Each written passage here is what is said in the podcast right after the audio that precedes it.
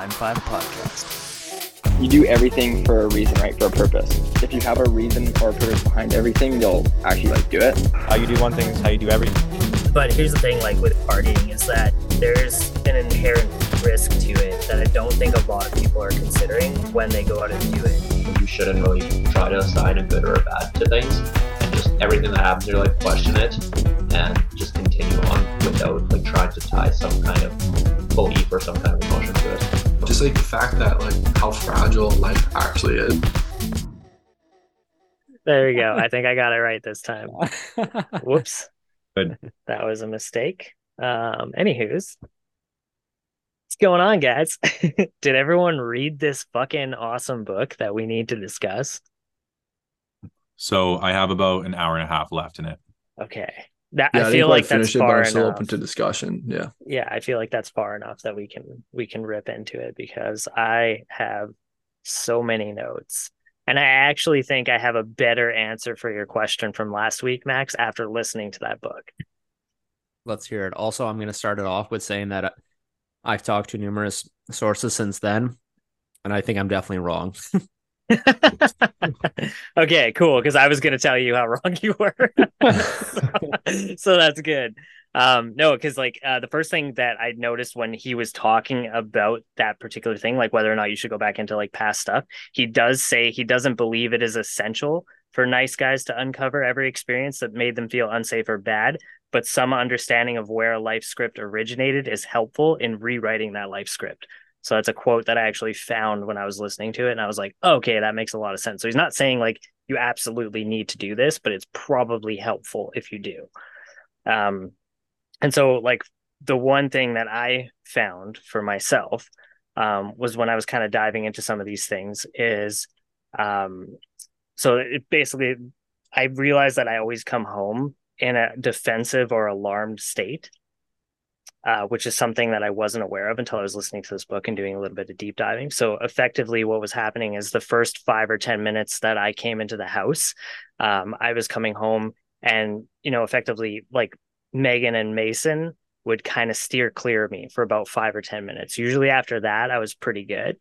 But where this originated from, and I figured this out from kind of going through this process, was that when I was a young man and I was coming into my mom's house, it was always chaotic. So basically, like I'd be coming home to either, you know, a mom that was like high on drugs. There would either be like her drug dealers, something going on in my house. There was just generally chaos within the house. Or I would come home and she'd be like passed out and I got to like take care of my little sisters.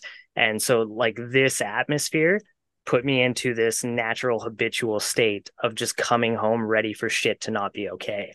And what I didn't realize is that I then carried that with me through the rest of my life up until this point.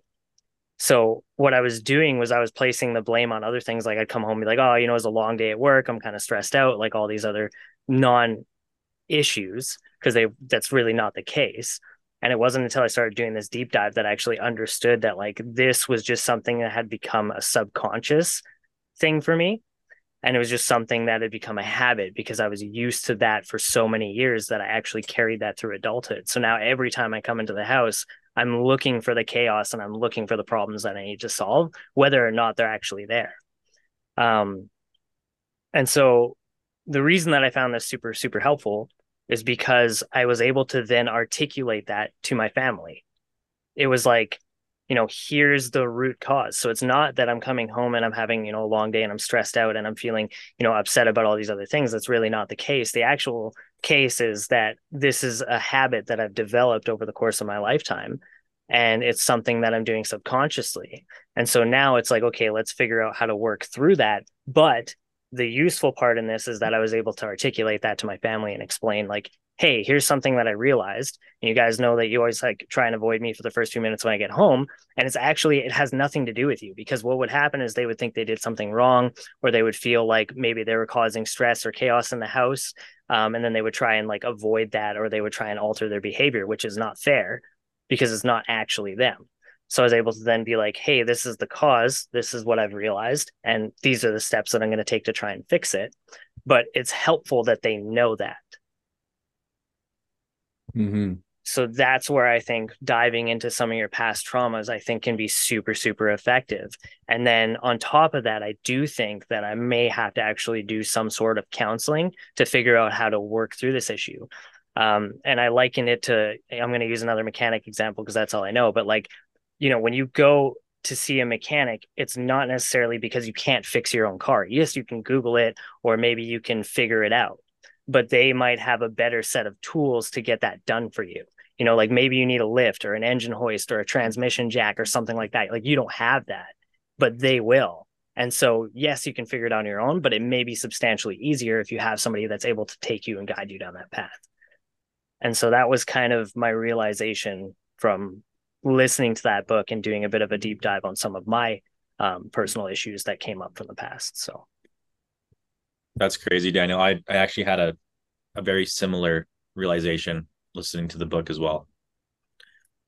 Like pretty pretty similar. I same thing. I like you, you know that I, we've talked about our family past mm-hmm. or and same with me honestly of just like coming home and knowing things will be tense and having that almost like time just to like settle yourself into the home for the first five to ten minutes is something yeah. that I I definitely have been more aware of recently too. And it's weird because I like I don't know what the solution is. Like I have no idea. Like I sat there and I was like, "Oh, how the fuck do I fix that?" Like you know what I mean? So yes, I do think in this case, like maybe sitting down with a professional and just being like, "Here's the case. Here's what I'm kind of looking at. What are some things that I can do to now alter this behavior?" So I do think you know, after listening to the book, it kind of reinforced in my head that I do think it is important if you have traumas that you really understand where they've come from because you may not actually fully understand it. And in the instances where you do understand it and you can't figure it out, I do think help is super, super, super useful. So, um, yeah, it's kind of an interesting one, but I did share that one with Megan as well. And she was like, Oh, that makes a lot of sense. And I was like, Yeah. So it's kind of um it's kind of interesting when you start looking at these things. So was that your did you have any other takeaways from that part? Um, that was kind of the main one. Um, let me see. I'm just peruse the notes really quick. Uh, that that was the big one that I noticed right off the top. I know that there are some other ones that I'm gonna have to figure out. Um, uh, here's another one that I think. Hold on, let me see here.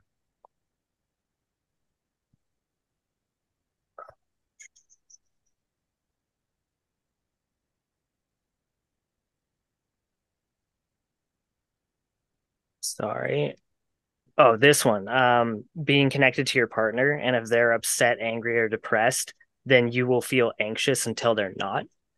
That was another one that I noticed, and that again came from childhood, where I would be in a chaotic house, and if my mom was pissed off or upset, I would be like super like high alert because something was going on in the house. And like same thing when I was even younger, my dad would get upset.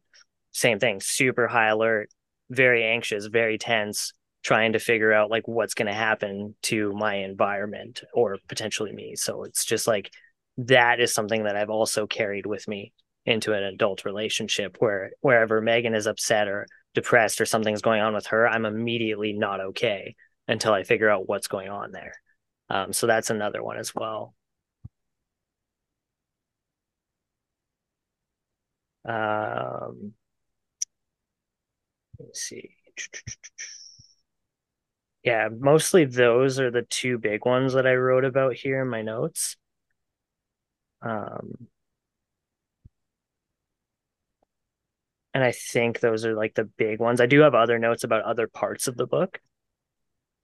Uh, but those are the two two kind of childhood things that I realized from listening to it and was like, this is why I think it is useful to go back because mm. you may not even be aware like i certainly wasn't and then i was like doing some journaling looking back at stuff and i'm like holy shit.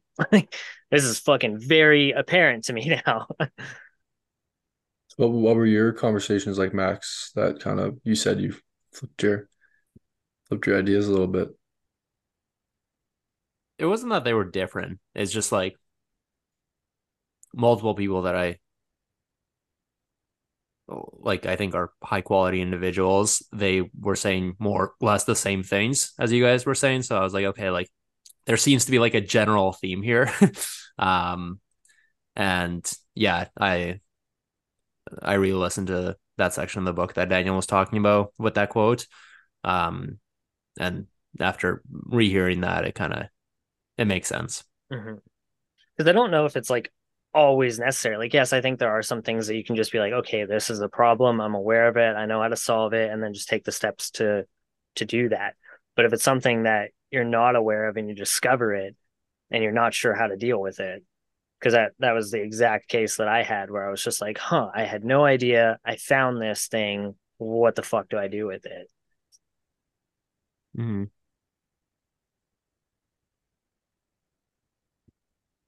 I don't know. Did any of you guys find anything in your childhood that you were carrying with you that was um, maybe a blind spot?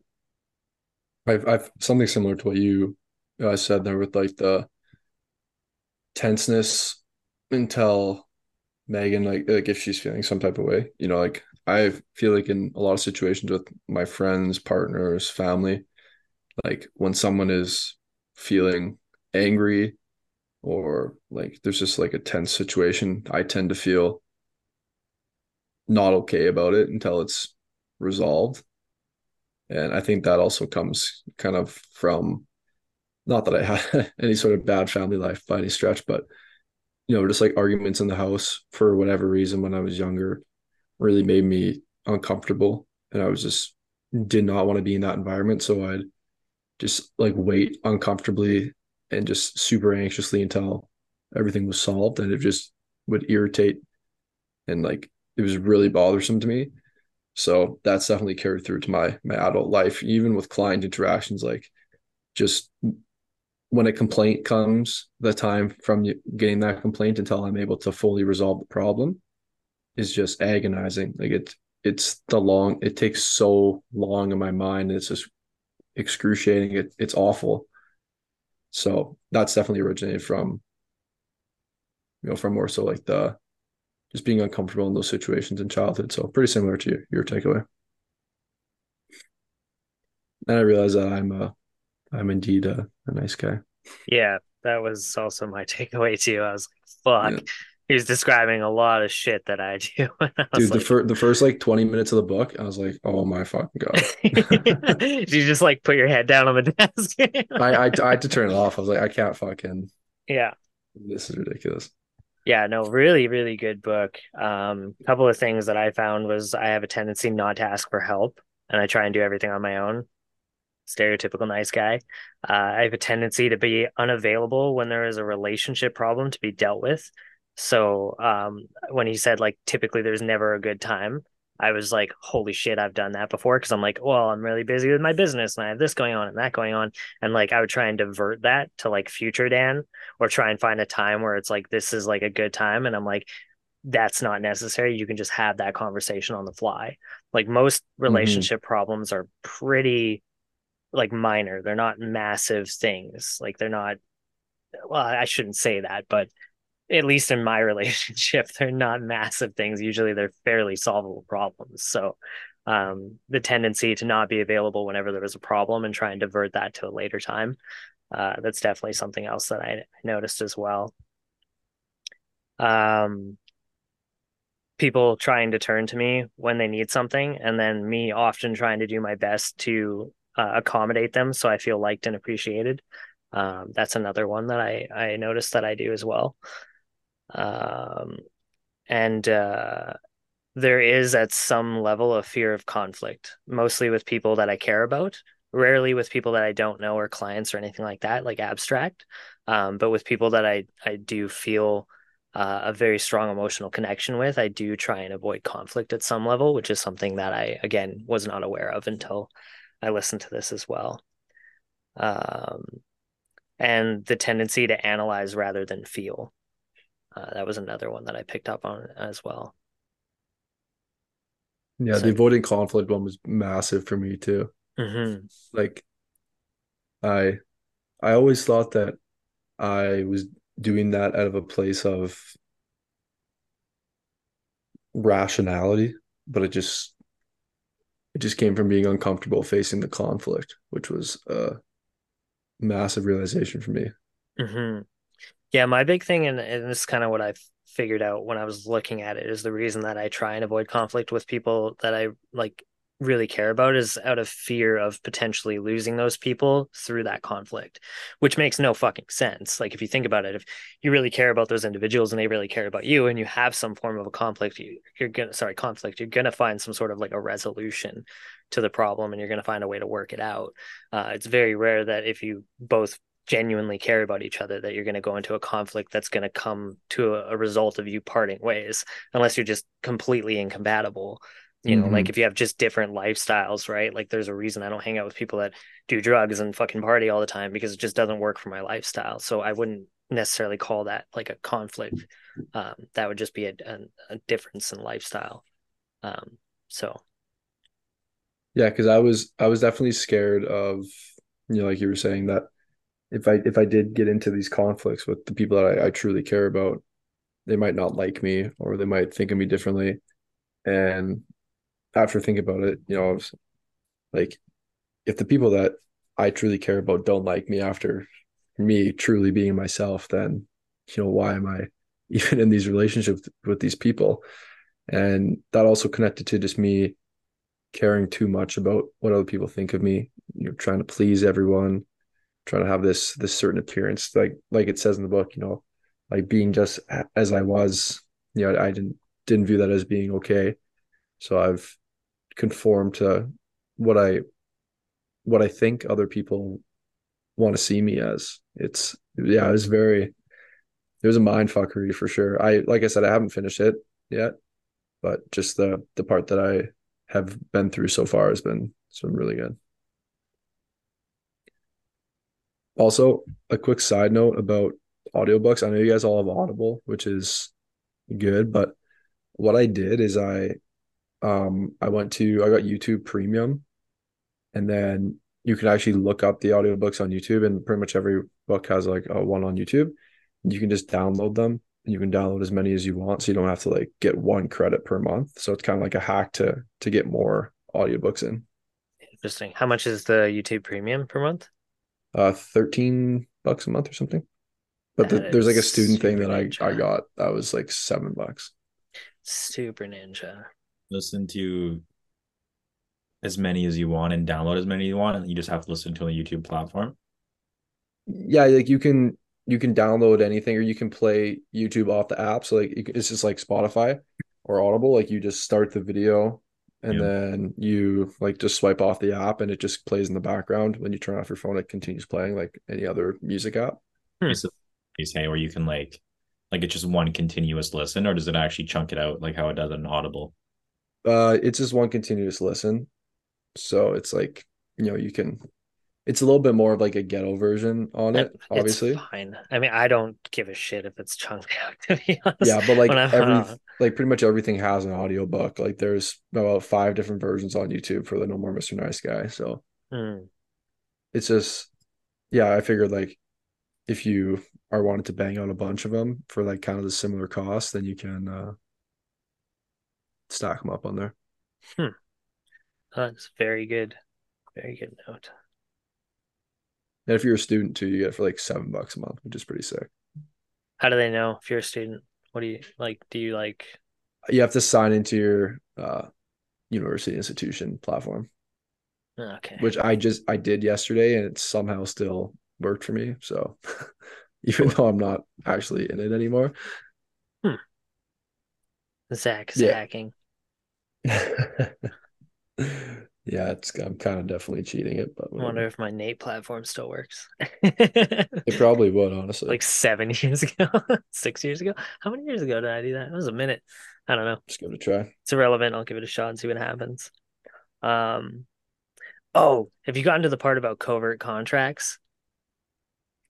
That's what I'm no right now. Yeah. Dude, that is a fucking mind fuck because I didn't realize I would do that from time to time. Where you um I will do this so that you will do this for me, but you don't tell them. That's fucking that's wild. Did did yeah, any of you guys find like that you did that from time to time? Yeah. Yeah. It was weird because like I never once thought about it. And then as soon as you said that, I was like, oh shit, I've definitely done that. Can you explain it, Dan? Um, so covert contract is effectively doing something for somebody with the intention of getting something from them without ever expressing it to either party. So it's basically like, you know, like I'm gonna clean this up so that you will like, I don't know, fucking. I, I'm terrible at this. I can't come up with examples on the fly, but it's like, um, I think one of the examples he uses in the book is like uh, when a guy wants to like get sex from like his partner, he'll do something for them with the goal being to get sex, but then never express that they actually want sex and then be upset when they don't get it. Oh shit! Yeah, which is just like it's so bizarre, but it's like Like trying to get the other person to mind read you. yeah, exactly, exactly. It's like basically making the other person mind read you and like doing something nice with the expectation that you will get something from that. Wow, that's actually insane. Yeah, it's called giving to get. Um, and then he calls it covert contracts. But yeah, when I heard that part, I was like, fuck. And then I started thinking about like my life and I'm like, where have I done that? And then I was like, holy shit, I've definitely done that. I think most men have done that, like subconsciously I've without actually, yeah, without actually realizing it. Like they're like, I'm gonna do this nice thing and hopefully I'll get this. And then it doesn't happen. They're like, what the fuck? Zach's like, I bought my girlfriend a cat because I wanted sex. oh man. That was, uh, no, Yeah. that worked. that part is mind-boggling. Um, and there's one other thing that I have written down in here was the part in chapter eight where he said if you have one obviously wounded person in a relationship, you always have two. Healthy people are not attracted to unhealthy people. Mhm. Awesome. Yeah. And I was like, holy shit. And there's like one part where he does the example of like his wife finally going to counseling, and then she like comes home and she's like, "You're fucked up," and he's like, "Oh no, you're just getting as healthy as me at now." And I was just like, "Bruh," Like, oh my gosh, But yeah, yeah, it's pretty um, it's pretty wild when you think about it. Because I always thought like Megan was unhealthy, and then I was like, "Holy shit, I'm also a fucking train wreck," and I was just like, "God damn it!" Like, oh my gosh. Yeah. Oh, when he's talking about um, nice guys will often get into a relationship with a damaged person so that by comparison they look better. So, like, if you're in a relationship with somebody that has mental health issues, you can always be like, well, I'm the healthy one because they're obviously flawed and like make yourself look good in comparison, which is kind of fucked up to do is fucked. but it's a thing. And i was just like holy fuck. Like it's uh it's kind of wild to think about because yeah you always think like or i used to think anyways that i was like the healthy one in the relationship and that megan was unhealthy and then she got healthy and i was like now we're both healthy but i didn't realize like we were both unhealthy. And it's like very obvious when you look at it in retrospect. I was just like man i was also a train wreck. What the fuck was i talking about? Like i, I don't even know if i'm not a train wreck anymore. I'm i'm okay but like definitely after going through this book i realized that there is still some more uh some more dirt in the backyard that's got to get shoveled up and some things got to get taken a look at here so More bodies. yeah there's more bodies in the yard so Are you gonna get Megan listen to it? i might. It might be worthwhile. Um i know he mentioned in the book that it would be beneficial for the the partner to listen to it as well. Um i may do. I may do. Gonna get- I've been talking to her a lot about it, so um, yeah, it might be beneficial as well. Mhm. I just have the audiobook, unfortunately. I didn't actually get the physical copy. Same. Yeah. Yeah, I was thinking about buying the physical as well.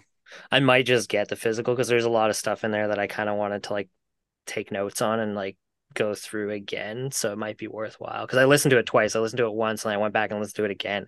And I was just like, fuck. Like, I, yeah, I learned a lot of shit from that book. So know what I wanted to do too. I was thinking that actually go through a second time and take just notes with it.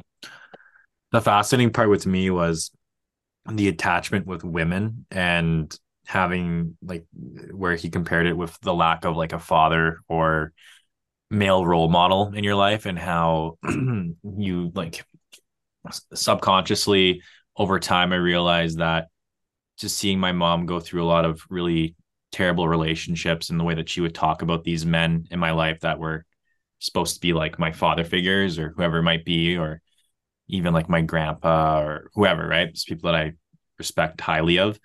Um that over time i developed like a very negative view on men and masculinity entirely almost in a way.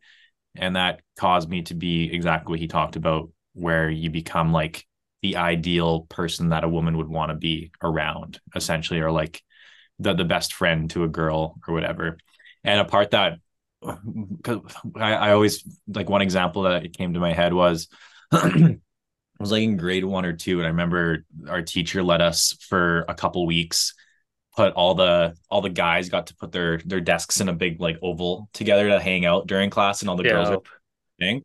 And then I just went in like in the girls' oval for two weeks, and like it was in like grade one and grade two, and all the guys were like in their own little thing.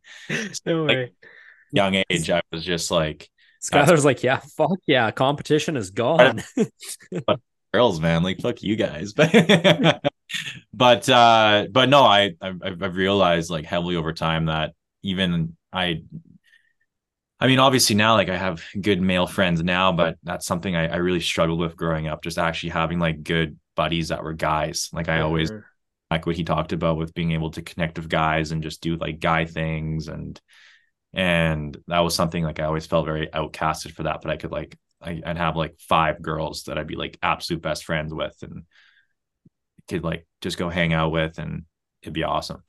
And then there's parts of you too where you like another part you hear of it it's just like some of those relationships you you have and it's just like the one part that I found very fascinating to me is when he talks about like when it's like opposite sex it's like there's that um like not that it's a relationship that's based on like sexual desire but that is present in that in that realm but where if like a guy to guy or girl to girl that just doesn't exist like you're literally just there to talk and be friends Theoretically, unless you're bisexual or yeah. Yeah. yeah and that part made me reflect a lot too and it's just like okay like what were my intentions even then in the past as well and so something that i'm i'm definitely trying to tap into and i really like what he talked about just with how like like it's it's actually really refreshing just actually hearing someone talk about the positivity of, of masculinity in society and actually seeing like the back history where he talked about after like world war ii and how like masculinity became like a like a negative thing and it caused like a society of of these men that just yeah of of all that. So something that i'm going to dive into more and i, I definitely resonate with a lot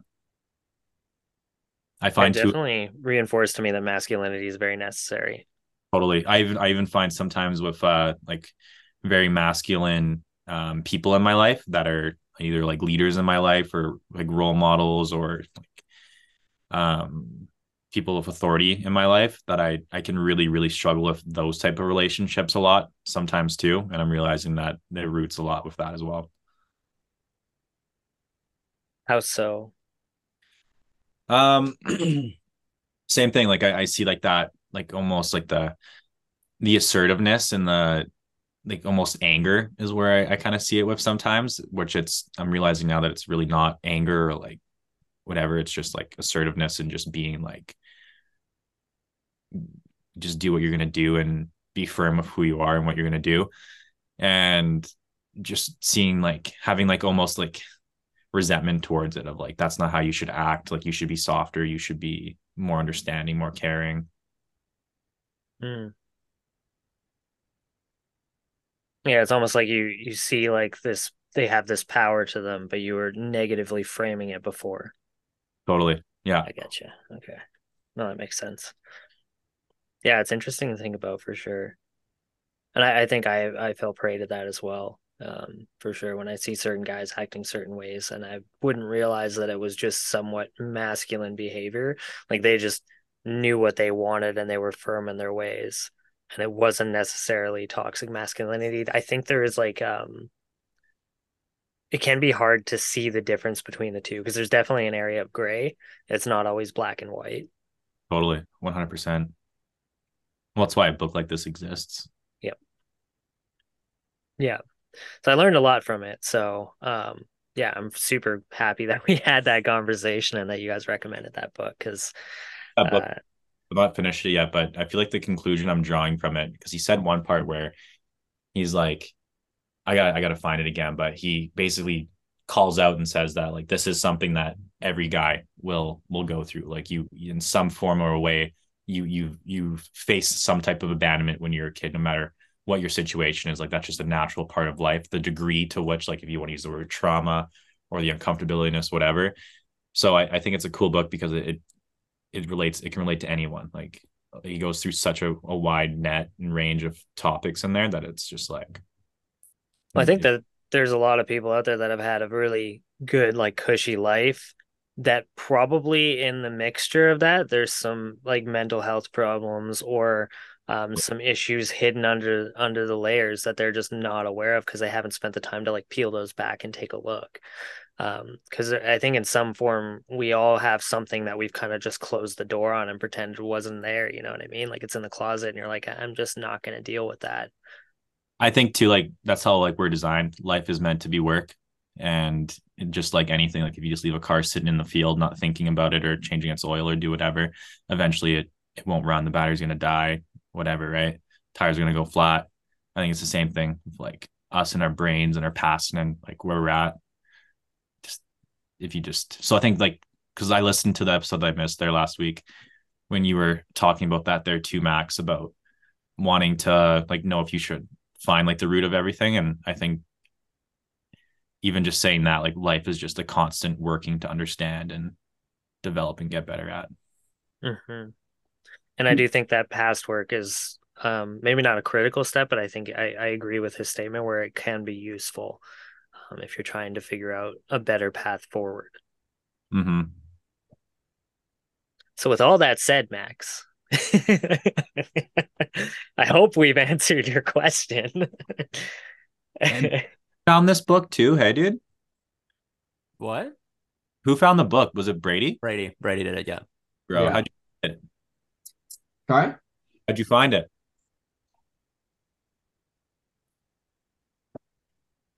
Um, someone told me all men should read that book, so I read Who it. Someone, Sweet. random person. a random person, like you're just walking down the street, some guy grabbed you and said, Brady, you need to read this. Dude, there's a very interesting demographic in Kelowna. Let's just Not gonna lie. I believe it. This is like a, like you know like those book recommendation lists by by like tons of people like like all entrepreneur top entrepreneurs have them all that kind of stuff. hmm He watched it on YouTube. That's why he's not saying it. yeah, yeah. I, no, no, no, entrepreneurs, no. I was talking a book recommendation list of like highly successful individuals. Well, good shit. Thanks for sharing, man. So yeah, my it was, it's been uh it's been good for sure. I do think if we find more books like this, we should definitely share them and discuss them because I was so pumped to come and have this chat because I had fucking notes and I was like, yes, this is gonna be good. I learned shit about myself and I want to share it. It was fucking it was very eye opening. It was it was kind of cool too to just like go over to Megan and be like, hey, you remember how like this is how I would behave? And she'd be like, Yeah, I'd be like, that has nothing to do with you. Here's what I've discovered. And she was just like, This is fucking awesome. Cause like she would think like, you know, like some like there would be times where she'd be like, Are you just like mad at me? And I'd be like, No, I'm fucking I'm fine. But it's like I came home in this like defensive, alarmed state and I have this aura and presence about me and she'd think like she did something wrong and now it's like she understands the narrative of like this has nothing to do with you. It came from here. And like now you know it and i know it. So if this happens moving forward it's actually easier for her because she can be like oh this is just like habitual like past trauma that he now needs to work through. So like now it's on me to go and change that and fix that so we can remove it. But it definitely makes that process a hell of a lot easier mm-hmm. I think I might even have given that example last week where I said like it's like if you bury a bunch of stuff in the backyard that might be fine while you're on your own, but then as soon as you have a family and they're living in that same house with you, you know, they might want to go in the backyard and they might be like, "Hey, what the fuck is like this pile of shit back here?" and you got to be like, "I don't know, I just been living with it." like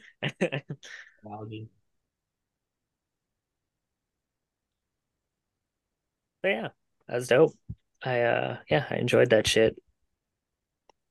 How is everybody doing? How is was their week? It feels weird because it's like mid fucking Hey, mid yeah. week, um, freaking Wednesday. But uh, happy belated Thanksgiving and happy belated birthday to Brady. yes, happy belated birthday to Brady. What are you, twenty two? Seven. He's 25 now. He's 24. Fuck, I was up to lunch. Twenty two. I don't know. It's because he looks so young. Yeah, yeah. And- looks young, and then underneath is just packed with wisdom.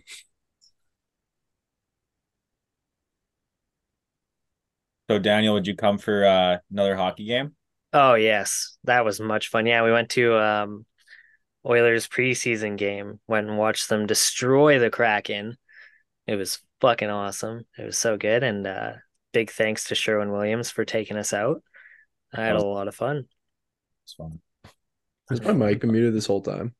Yeah. Uh, dude, what? You're trying to talk? I, I saw you. I was kind of laughing. I was like, damn. I was like kind of adding in little like yeah, but yeah, I guess I have myself muted when I. Daniel, he my nose in he it. unmuted himself. Can you mute him again, please? Yeah, I got this. Hold on.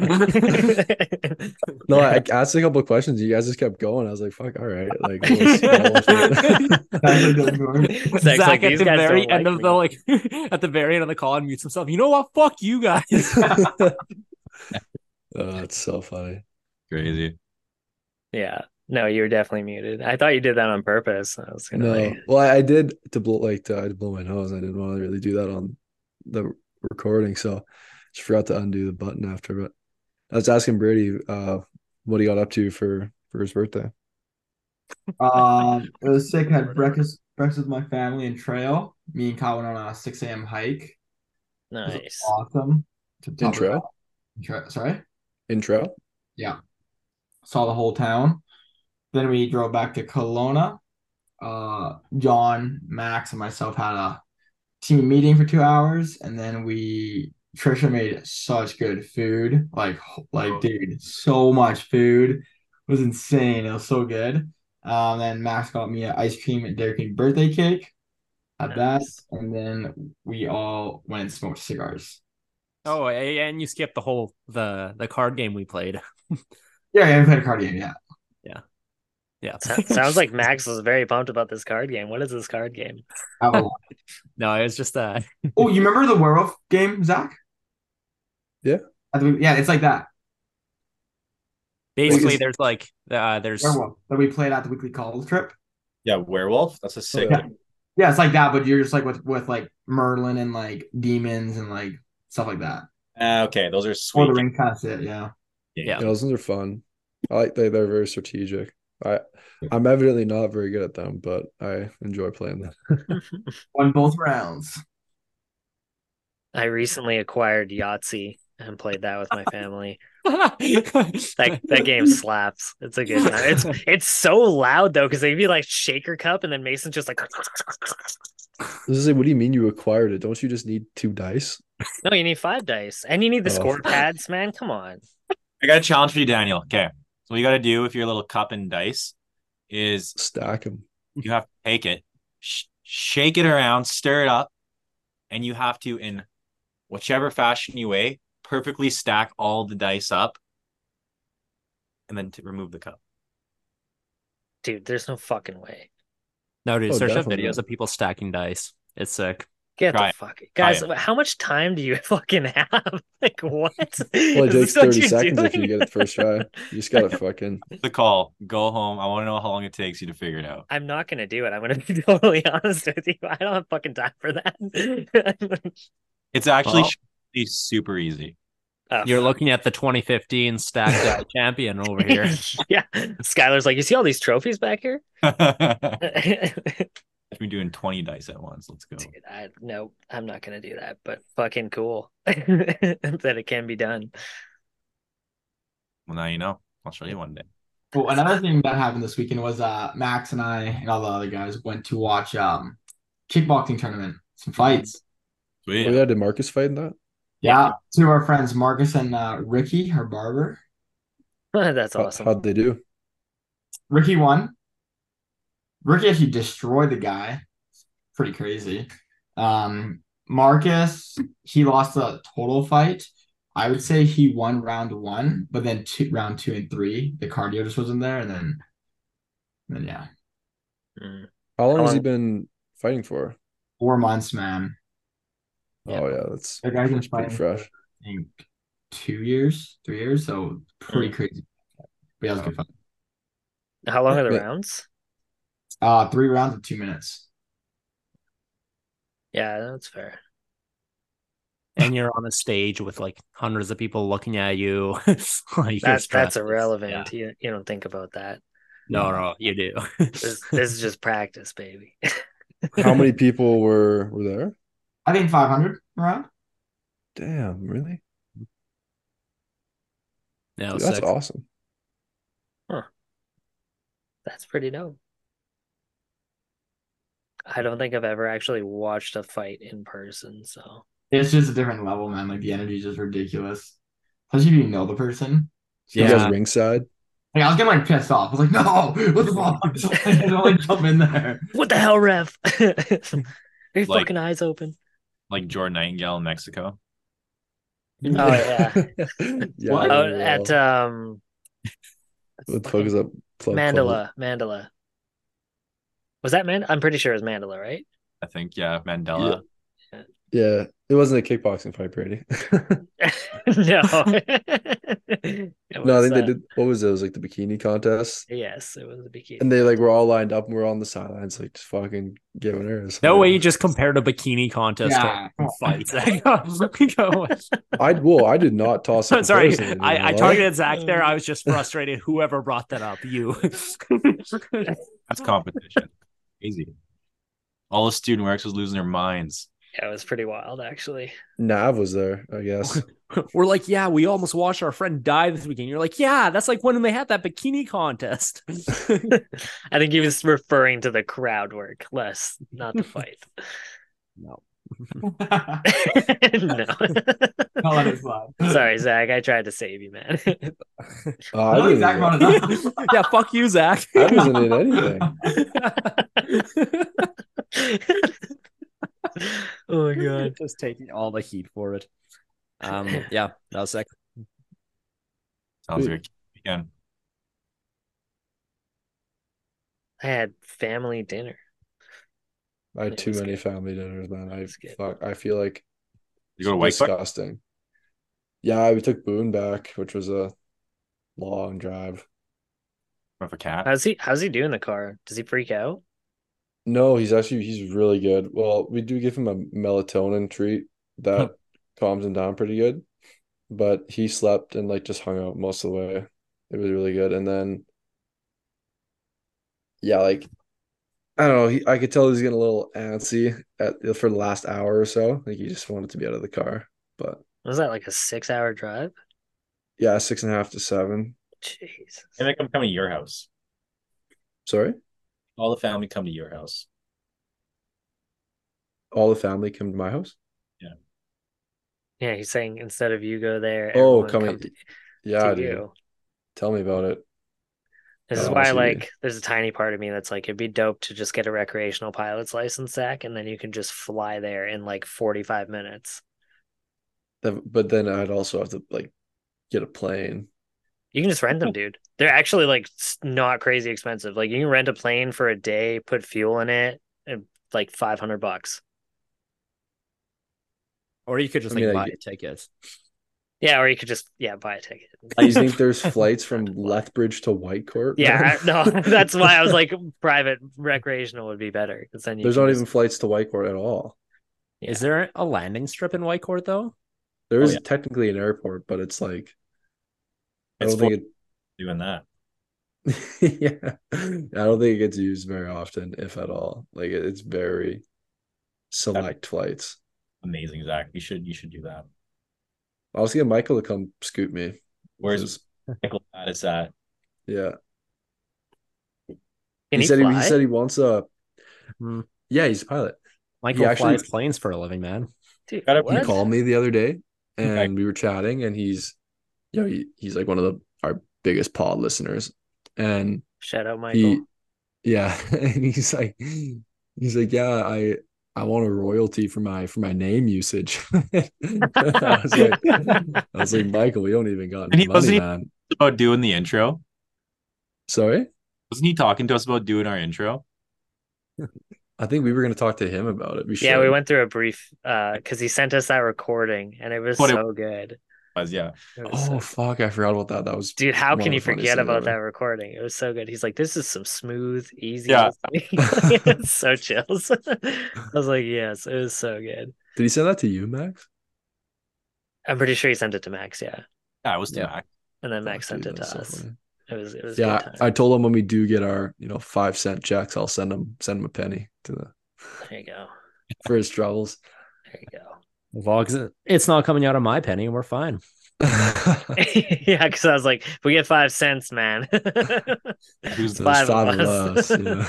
Someone, someone's losing a penny. It I have a gonna household to feed, man. I'm sorry, a household of one. what? Yeah. yeah. I don't think we're getting many pennies. and it's a hungry though. household, Daniel. I get that. Steaks ain't cheap, man. Oh my gosh. Yeah, I, this is sorry, this is kind of a side note, but in the uh like the above men group chat, one of the guys, like Sasha from out east, he sent a video of him. He bought fifteen hundred dollars of in steaks, and he's just like firing them into his into his freezer. They had like a, I guess his supply that he gets a steak shop had like a massive sale, and he just bought like a absolute truckload of steaks. It's gonna last him like a year. It's insane. That's pretty dope. Yeah. I recently figured out I can get my steaks delivered if I want, so that's fucking sweet. I saw you on a little ad for for Cam there. Me? I uh yeah, I I um I re-downloaded Instagram to see if I've I've missed anything for about five minutes and then deleted it. And you're you popped up on an ad. Oh, let's go. Yeah, Well, I just answered some questions for him. How has your experience been? I know that we talked about it briefly. Um, I'd be curious to know, like, how have you felt physically? How are you in the gym? How's your energy levels? Look at him, he's glowing. No, it's been it's been great so far. I mean, over Thanksgiving weekend, definitely noticed the effects of eating poorly because I, you know, I went home, I intentionally ate, you know, everything, like had all the desserts and everything just because I wanted to enjoy the weekend. But I felt hungover because I, I was eating so so bad. So it just really realized how much the food truly affects me. So that was a pretty good realization. And then we've started focusing more on my fitness now, you know, with actually like working out and such. So he's got me on a few different workouts to start to kind of get my baselines of where I'm at strength wise. So just doing a lot of compounds, compound movements right now, and just kind of hitting all the muscle groups, just so we can get some get some points to to build off of. And then we're gonna move into some more specialized stuff. And so that's been really nice. Been able to get more workouts in lately. How's the no been? It's been good. Um, I mean, I don't want to say like it's been super difficult, but definitely the one, you know, one thing that I found really interesting that was the uh, it was, it was really weird. When I went back to Whitecourt, just being in like my room and my bathroom, it was almost like a trigger zone, if that makes any sense. Like That's like this is where I discovered myself as a child. I You can know what I mean? Like- understand that. No, like the that's fair. environment Yeah. It's like I was like, oh, like it's just like Rochelle, I'm gonna need you to come to the in there. bathroom with me. no closed doors. and I just got yeah, I got to keep the doors open. Yeah, it was uh, that's that's been good. Um, how's the how- how's your sex life been like since eliminating porn? much better? Yeah, I can found that too. say that. I found that too. Yeah. Just for and the sex that you do have reasons. is like so much better like because you're not you Oh, don't yeah. have like the um it was also oh that was the other thing i was going to talk about from the book uh because he talked about um like how when you do watch porn and then you like have sex with somebody else you're like um what was it that he said you're attached to the body parts no that wasn't quite it but it was basically like you fall in love with the body parts Mhm. of a woman and not necessarily the woman herself. Um, and then he was talking about like how um, men would fantasize about other things that they had watched on porn while they're having sex with their partner, which is two things I had no idea that like were subconsciously happening. And I was just like, holy shit, like it's it is super rewarding when you stop doing that, that like then all of a sudden the sex becomes like you're more engaged.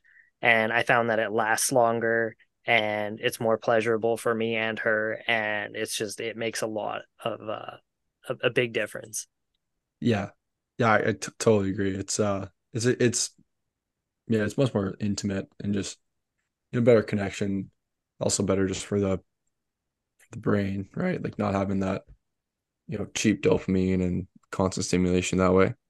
It's been good that good for all that. Has Um, Rochelle the- noticed any kind of difference? I mean, I'd hope so. Like, ha- has she expressed anything to you about it? yeah, like not you know specifically saying that, but yeah, we've had some some pretty good interactions the last the last little while. We've had some good good sessions, I'd say. Um, Some good sessions. Yeah. Oh, man. you know, sorry, t- kind of tying back to the last thing about uh, working with Cam, he we he has this thing within the program.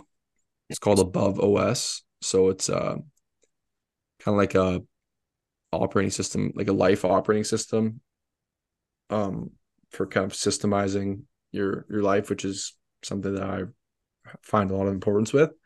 So, kind of what it is is it's to like a to do your all your to do lists and like your notes and your learnings and your calendars and your reminders, like all that stuff, kind of in one centralized area, and it's like you know very organized and and whatnot, which I'm super excited for. We're kind of just he's launching it now, so we're kind of just learning about it. Um, but on top of like all like the nutrition and fitness stuff, that's something that I'm super excited for because that kind of ties more into the the mind and and keeping a clear clear level head with uh, everything organized in one spot. So that's one of the things I'm most excited for within the program. Obviously, the fitness and nutrition is you know pretty key, but that one I've been I've been pumped for a while. no it's dope Yeah. Definitely would. I mean, like I think the the four of you are pretty pretty competent in a lot of those areas, but it's it's definitely something I'd recommend to to anyone who's looking to to better themselves in those areas. Like I I think that like I said, like all four of you guys are are very good in in most of those areas, but I I do think that um everyone would have something to to take away from it for sure. Yeah i did really enjoy having him on the pod it was uh very good i learned learned a lot and applied a lot of those things into my life so Yeah, we should have him on in the future again, like next year or something. You know, kind of a year apart, see what's see what's changed. mm. yeah no that makes sense i would be open to it i i actually am open to like having a lot more possibly more guests on the podcast because I do think that of the few people that we have interviewed, I've learned a tremendous amount from those interviews, and it has made a difference in my life and impacted me. Yeah, we've yeah, we've had some pretty banging people on so far. Mhm. So I still yeah, want to we- keep that caliber of people, but like I definitely think that there's there's value there for sure. agreed. I hate to be be that guy, but I do have to have to hop off here, boys. Bye, Zach. Have a fantastic rest of your call. Go spend time with your lovely lady. Tell her the boys I say hi. do. Will You'll do. have some good sex for us tonight, Zach. Bang it out. I want to see whoop stats. I will do that. You guys will see some wrestling in the uh, a quick wrestle. All right, boys. Have a good night. Bye. See ya. Taking off two boys. Go watch it, Sam. Okay, see ya, Skylar. And there were Yeah, okay. I'm also heading out. I'm just kidding.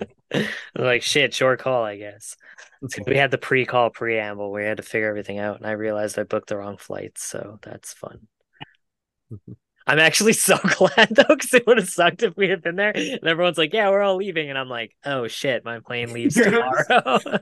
Because I'm homeless tonight. yeah, that's uh, that would be weird. I don't know. I don't. I don't want to figure that out. So I'll sort that out tomorrow. That's a tomorrow Daniel problem.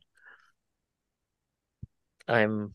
It's been a fucking long day. It's weird doing this on a Wednesday. I had a, a grind of a week already this week, and I'm just like, my brain was half off. I was like leading up to the call. I was like, I gotta get pumped up. Like, it's like fuck. Push ups. Yeah. What is it? Um, reps for rest. I see that on Cam's page all the time.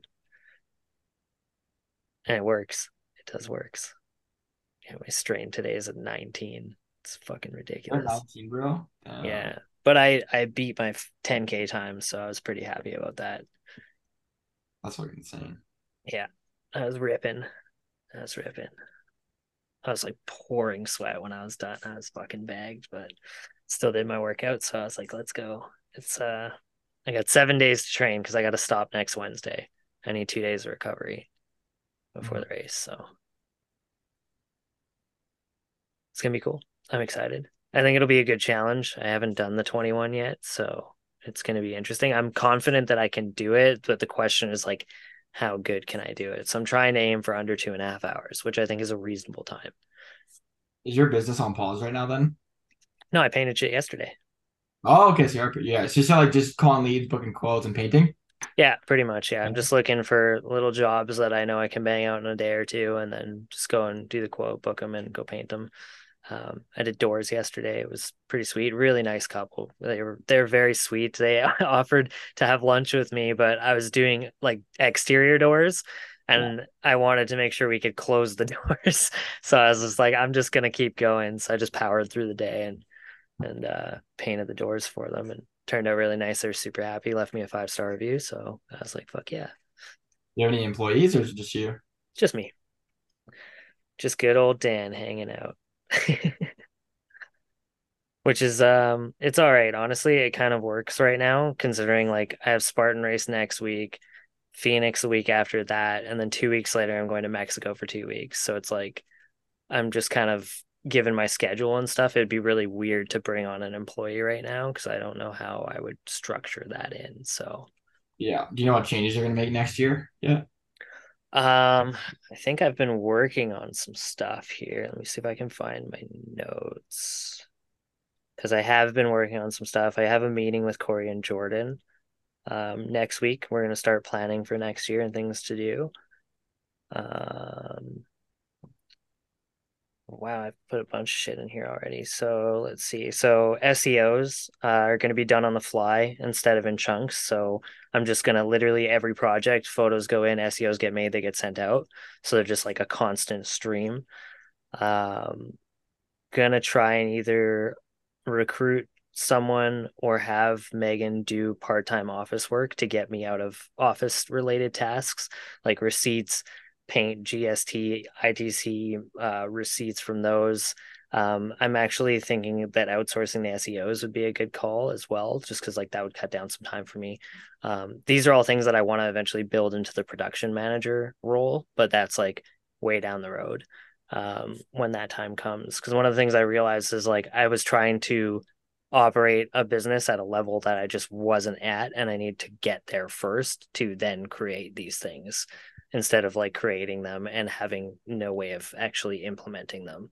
Mm-hmm. Um, uh, not taking off every Sunday, which I think I already talked about. So I'm not going to do every Sunday, but instead I'm going to do one weekend per month where I do a personal or family thing.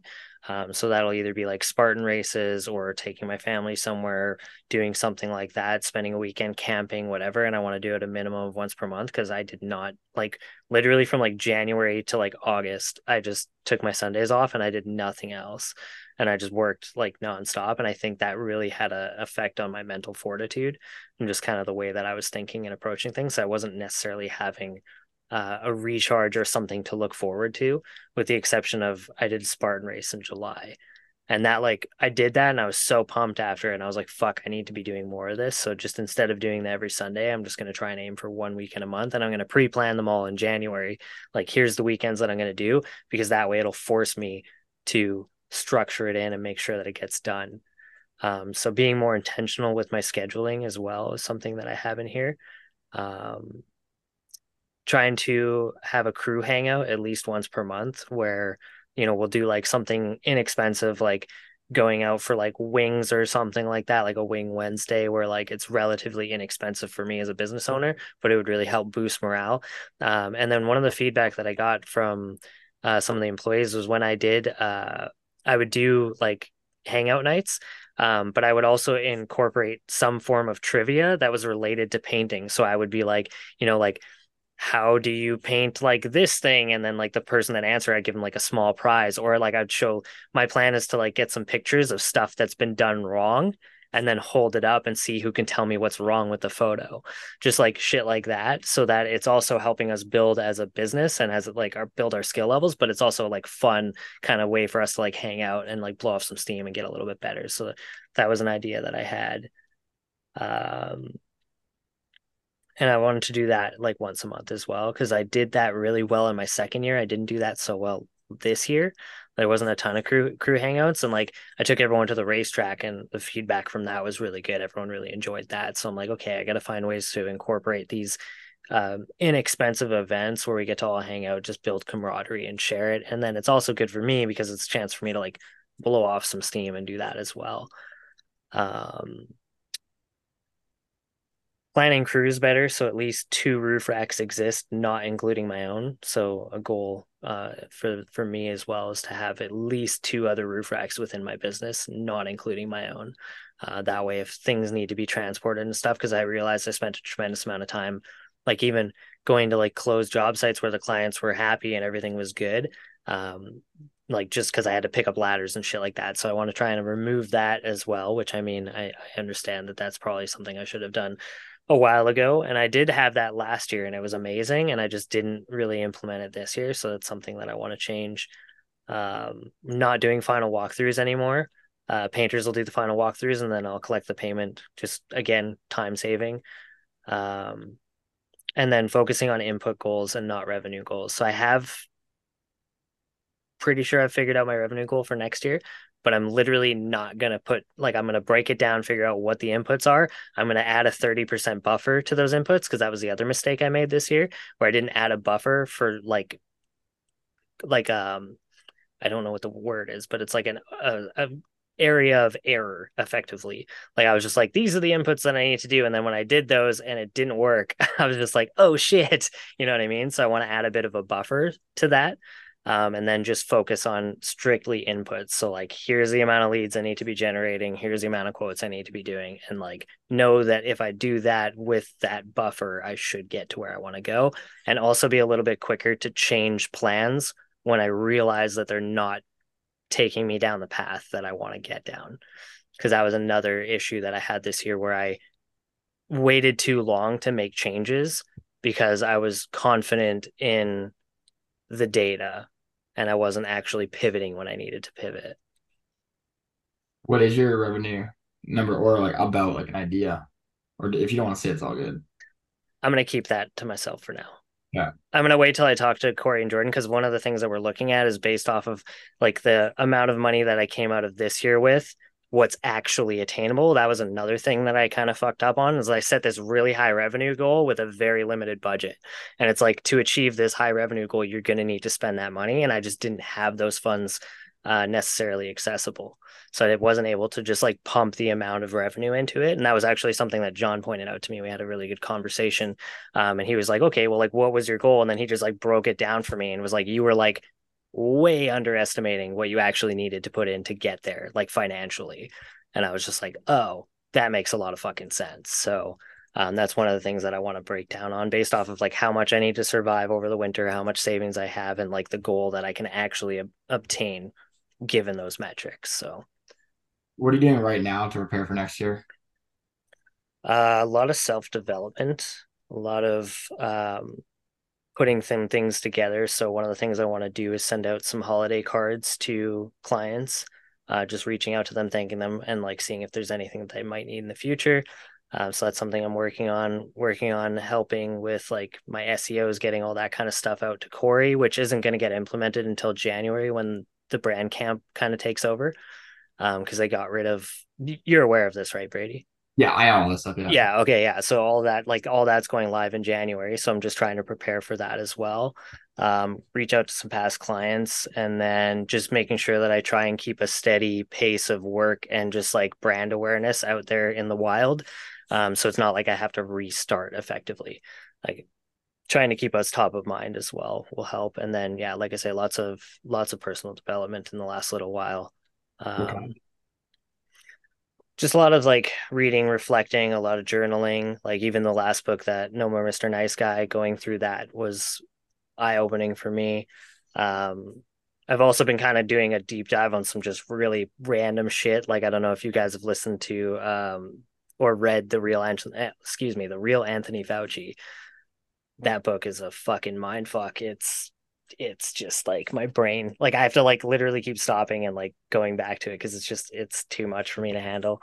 Um but yeah just trying to work on making myself smarter because i realized how i don't want to say dumb but just how unprepared that i actually was for the business that i wanted and just realizing that like there's a whole other level that i need to get myself to if i'm ever going to get there. Um and kind of just taking myself to war a little bit because i realized that my life had gotten not too good, but it had gotten easy.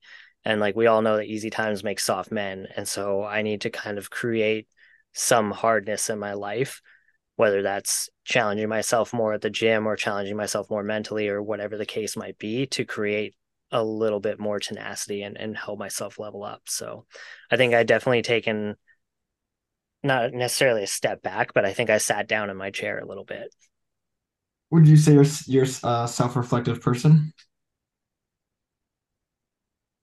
At times, I don't. I don't think I would label myself as that. I think I I have moments where, and usually there's some sort of external factor that causes me to do that, where it's like I have to then like like my life is behaving in a certain way, and this is the environment I'm in, and I don't like it, and then it causes me to to do that self reflection and make those changes, if that makes sense.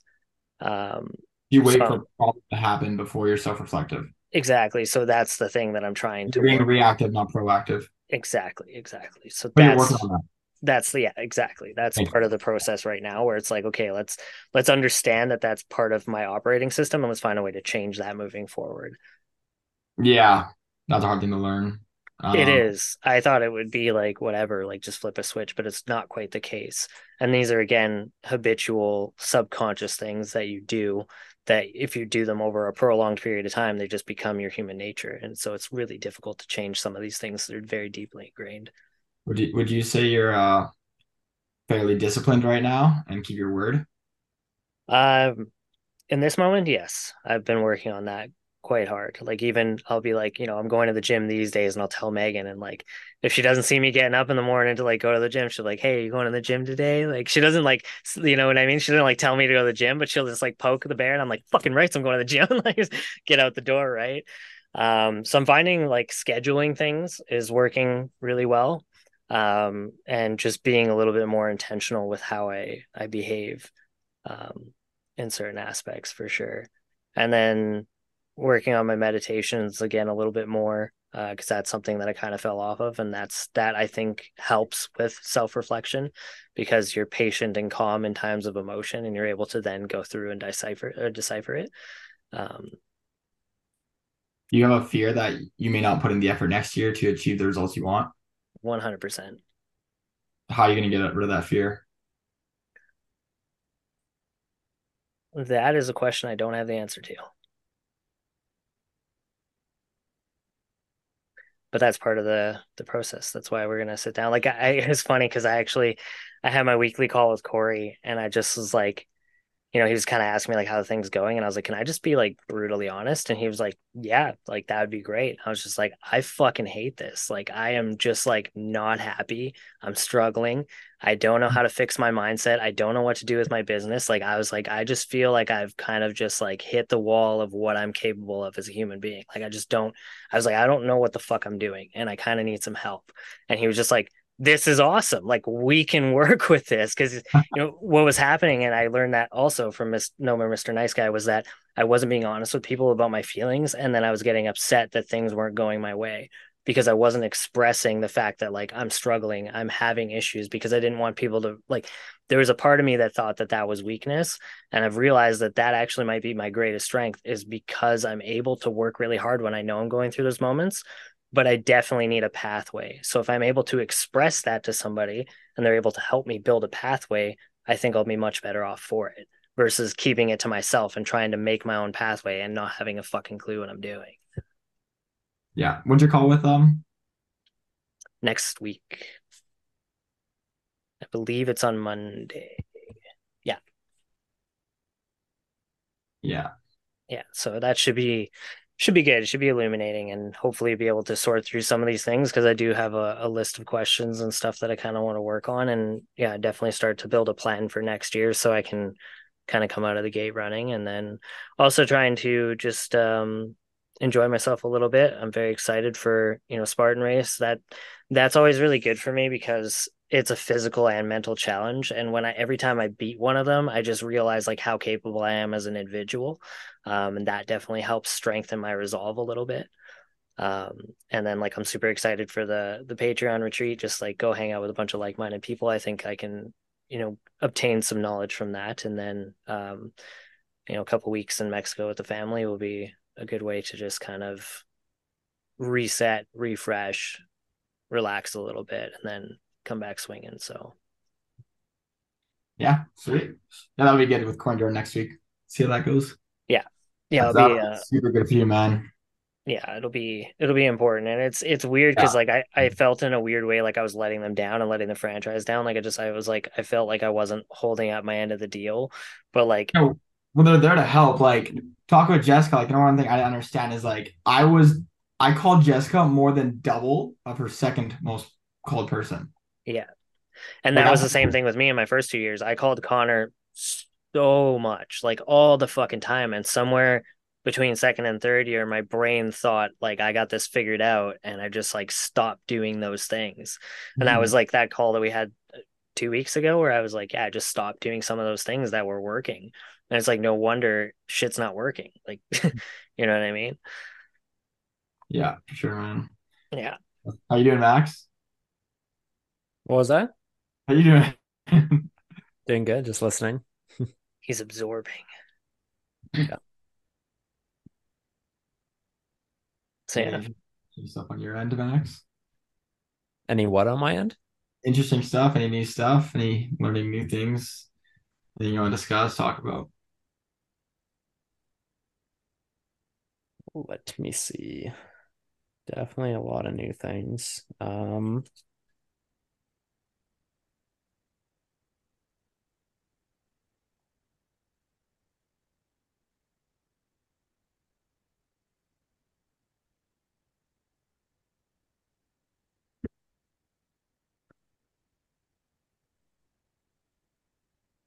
I learned that um,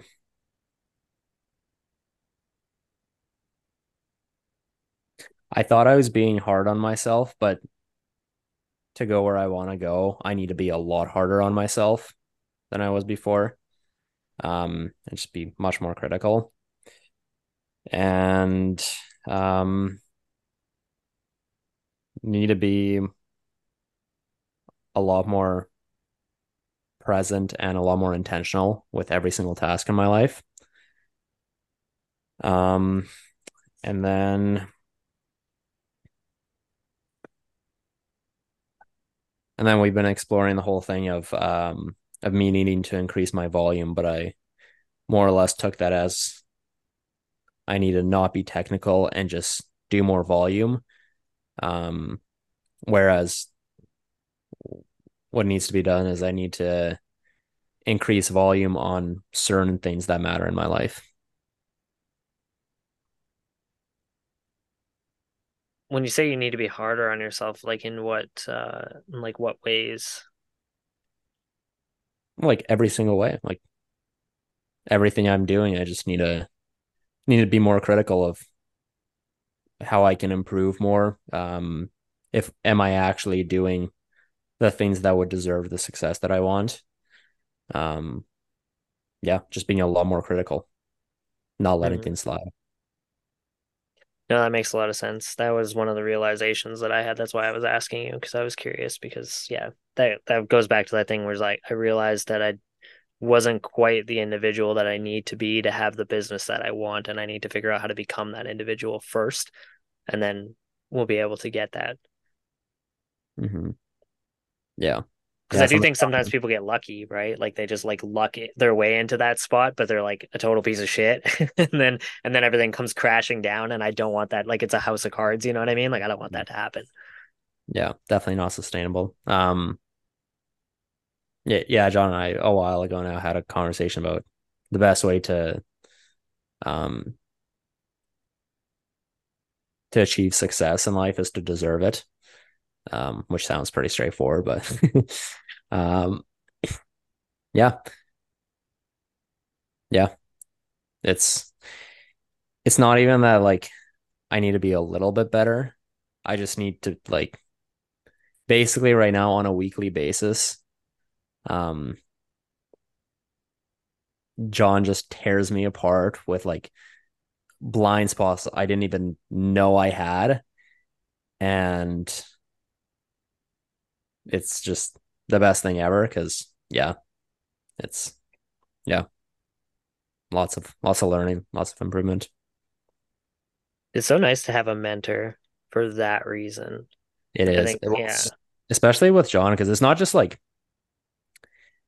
it's not just like he's achieved something in business that I want to achieve. Um, like mindset wise, I want to achieve similar things. Relationship wise, I want to achieve similar things. So there's a lot of things, and it, um, Brandon and I were kind of briefly chatting about this about how like the whole thing of like how you do one thing and how you is how you do everything really comes into play where literally everything ties together. Like the way you run a business is the same way you date.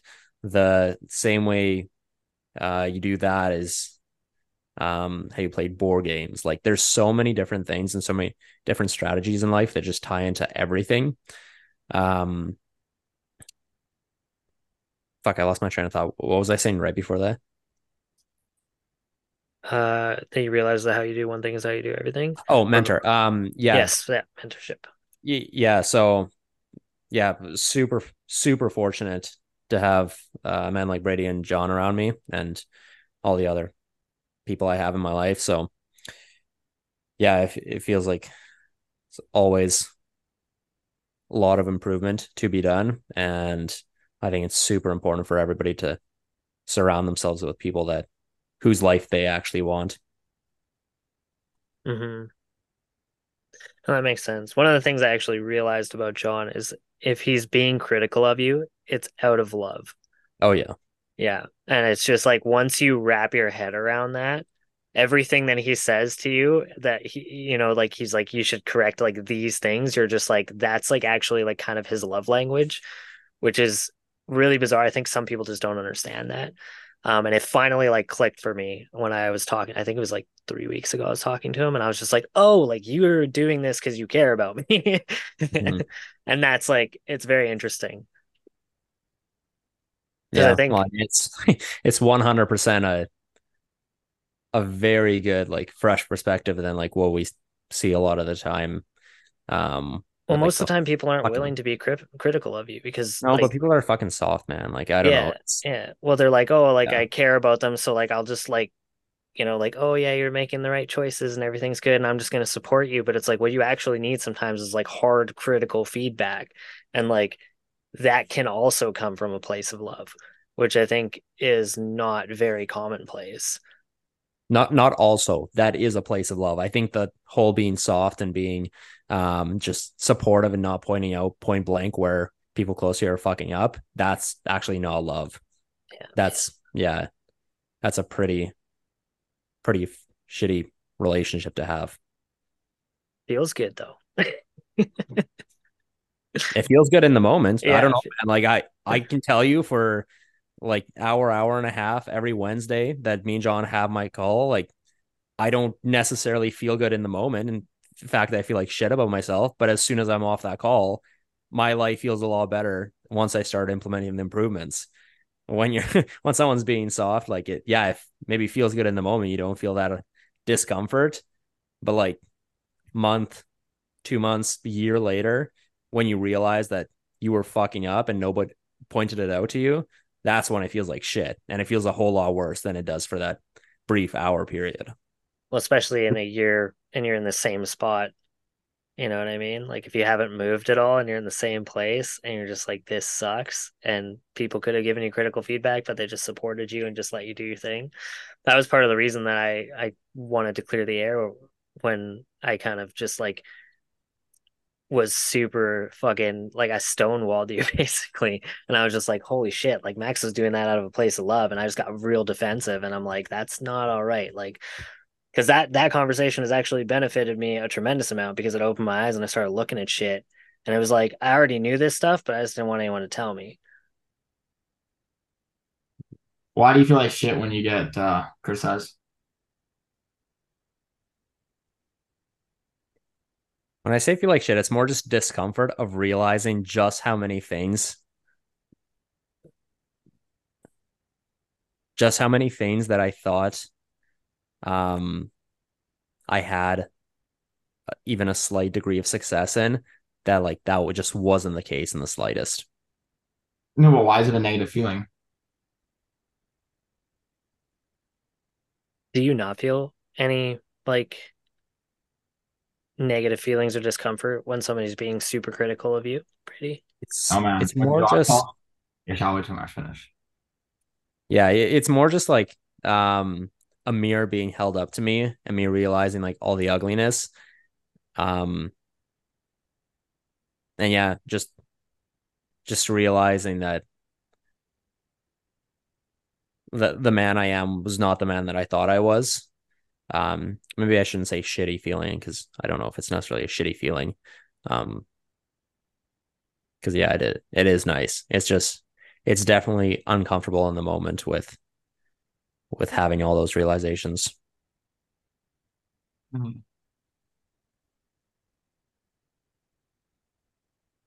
Yeah. yeah. Um. Yeah. John's probably tore me apart like twice now, like two really insane times. Um, and I get like excited when he tears me apart. I'm like, fuck yeah, like, like thank you for telling me this because like now I know what to do to like be better. Mm-hmm. I get like excited. Yeah. Like I'm like fuck yeah, like thank you, like, like, like I'm like damn, like good to know. It's like thanks. Yeah, I get like excited. I don't get any negative thoughts at all.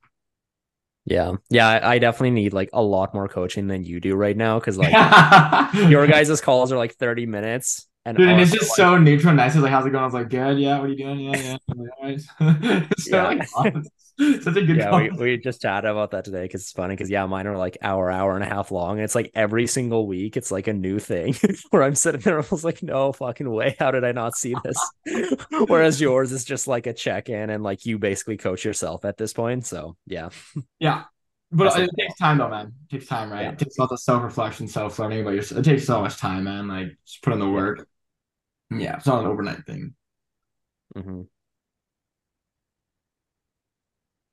I'm actually so pumped for how much shit I get to learn over the next like six months, year. So excited for the next 52 years. Yeah, dude. It's gonna be wild because I'm just like, man, there's there's just so much more. It's um yeah, it's definitely like I think I just I hit like a hill and I plateaued and I I was just like walking around in the field like, oh, I fucking got this figured out and like I got a little further and was like, oh wait, there's a whole mountain that I have to go up. Uh, Are you willing to learn? Kind of have to be, and I mean, yeah, I was gonna say, yeah, like given like because I I sat down and I was like, okay, well, what are the options? All right, either yeah. you stop learning right now, and you just don't give a fuck, and you go get some, I don't know, little bitch day job or whatever it is, and you just fucking chill. You work your eight to 10 hours a day and you hate your life and you go back to drinking and you sit on your ass and you would have an easy life and it probably would be okay. It would probably work out. Do you think it'd be easy? Oh, dude, it'd be so fucking easy. Are you kidding me?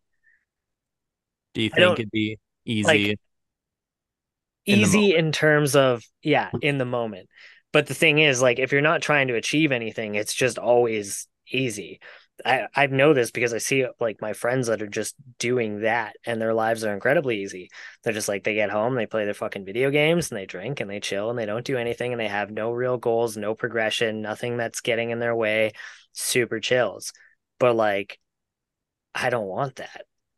So mm-hmm. I would rather make hard choices now and continue making hard choices and continue learning and continue growing and getting better and developing new skills than just like like if this was it for me, man, I don't know if I could do that.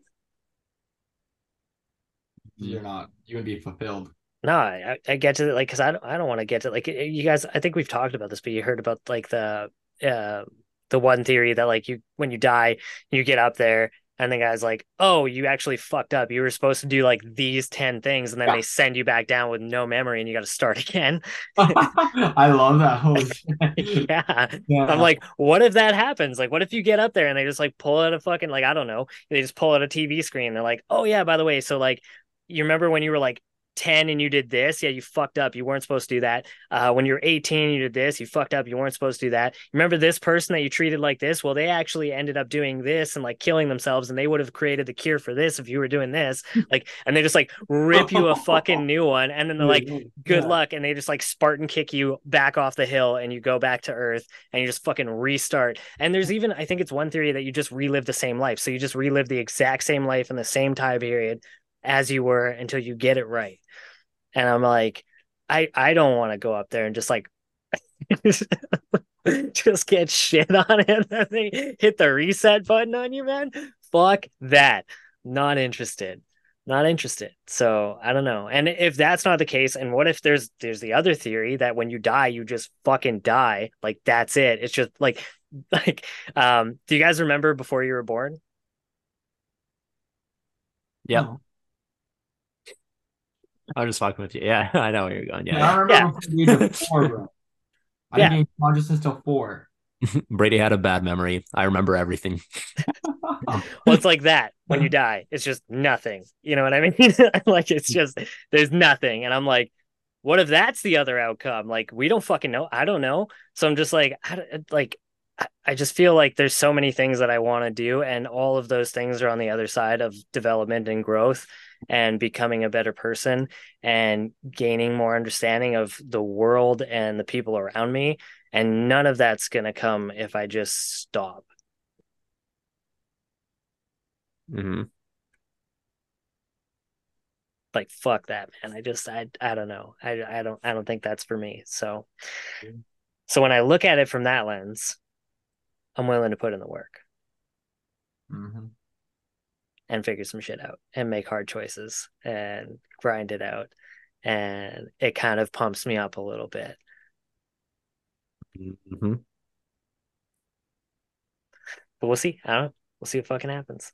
Yeah. Could just get wrecked. but I'm okay with that. I don't know. I feel like it's better to try and maybe come out on the other side with a life that was better than you anticipated than to just think that you can't have that life and then never try out of fear or dissuasion or apprehensiveness or whatever. I just feel like it just makes more sense to try a little bit. Yeah, because then you'll you'll die with regrets. That's the worst thing. Yeah, like that scares the shit out of me. And I also look at the world that we're in right now, and it's just, I just don't think that it makes sense for a lot of people, but everybody's kind of just doing it. You know what I mean? Doing what? Just working a job and just like hoping that somebody else is going to take care of them when they get old because Well, most it's it's needed. it, it yeah. is. No class is It needed. is. Yeah, for sure. but there is also a need for critical thinking and personal growth and development that I don't think many people are doing. Um, it's quite large lately. It's kind of popping off. It might be because that's what's in your algorithm and your personal circle. Fair enough. Good call out. Fair enough. Like I see what you're saying. maybe There could be more, right? Yeah. maybe because I have a tendency to look and I try and find that just in every day and like just the reactions and the actions of people around me. And I feel like there's a lot of ignorant, dumb people out there. Yeah. So- yeah, you do. You know the statistics of um the average human being able to bench 225? I don't know how this comes into play, but please enlighten me. no, no, fair enough. They Yeah. don't self-improve, they don't go to the gym, they don't work out. It's less than 1%. It's so it's so crazy. Dude, I can't bench 225, so shout out to whoever can. No, I know exactly, but like eventually, if you keep working out, you you, sh- you should be able to eventually. I might need a spotter. Yeah, yeah, but like eventually you'll do it. You know, I, I might need a spot for that. I might be able to do it if I had a spotter, just out of sheer will. But like, yeah, that's crazy how like Dude, I can do I can do it halfway down. Dude, that's not a breath.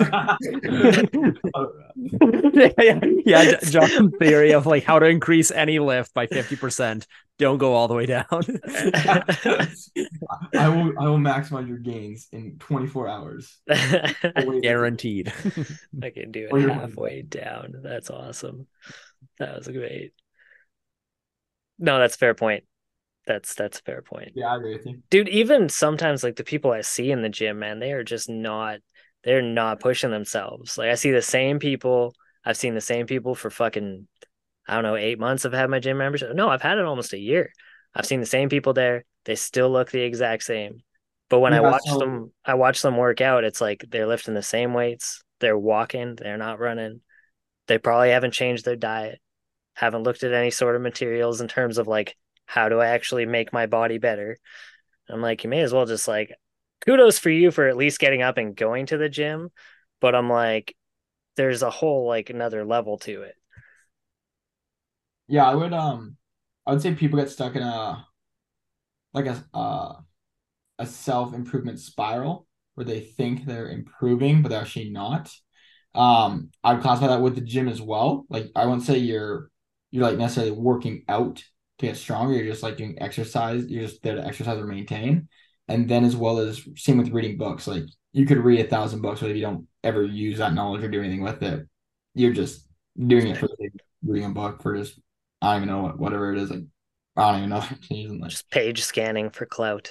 That's all it is. yeah. So John and I had a good conversation about that. And oh he- really? Today? Yeah, he said a he's yeah, he said a quote that I really loved. Um, it was do random shit, get random results. There you go, man. Mm. Damn, yeah. What's Yeah. the alternative to that? Be very intentional with the shit you're doing. Have a reason of why you're doing it. Track it. Mhm. And then okay, and then get yeah, okay, no, that checks out. Yeah, man. Track every workout.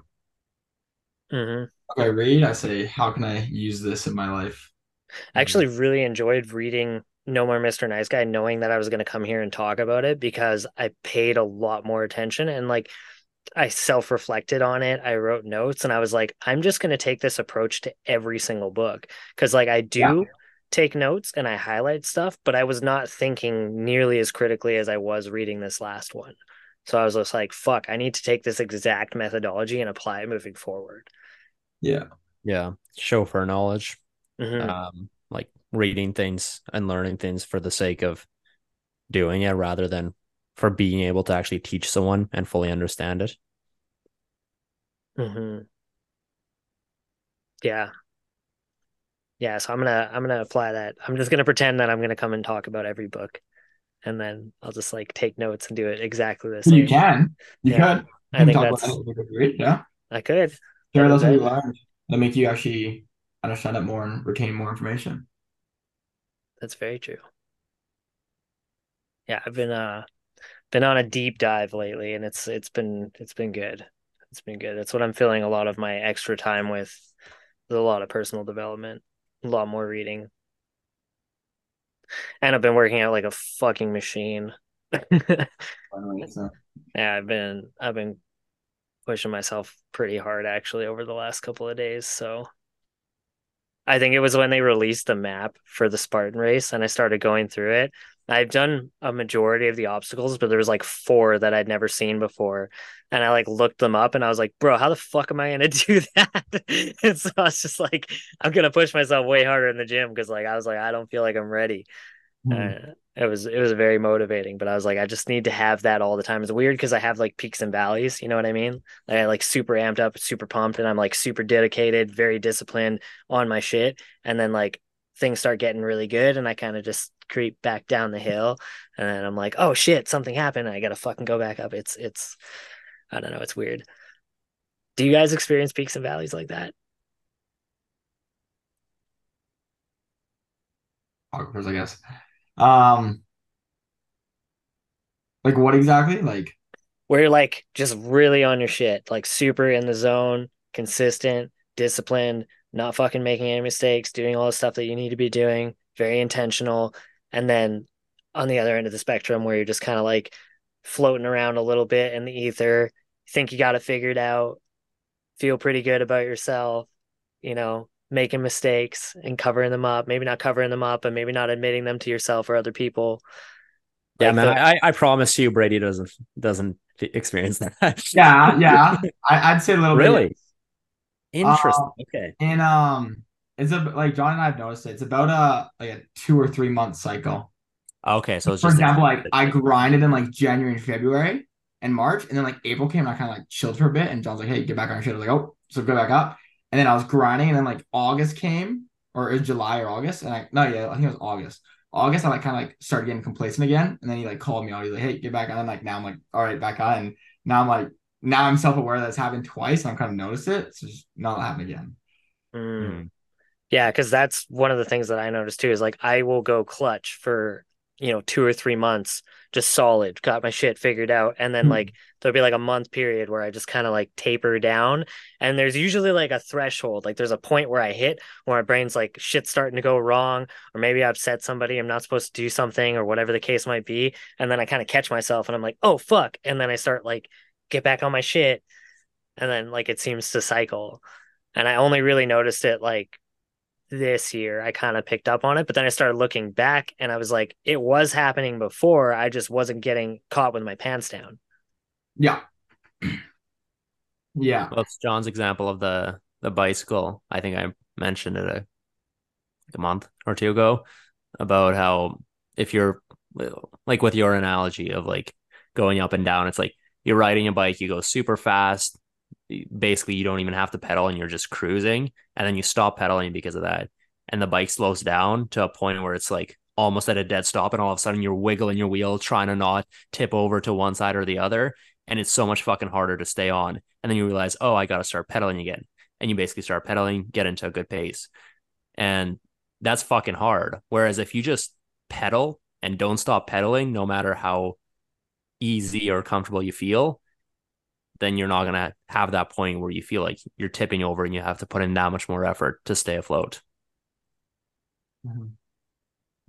Fuck, I forgot about that. That slaps. That's good shit.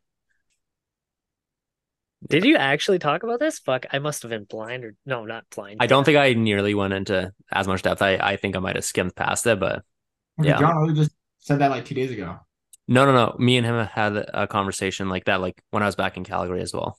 Oh, a while ago. Okay. Dude. You have cycles, Max? What was that? You have cycles?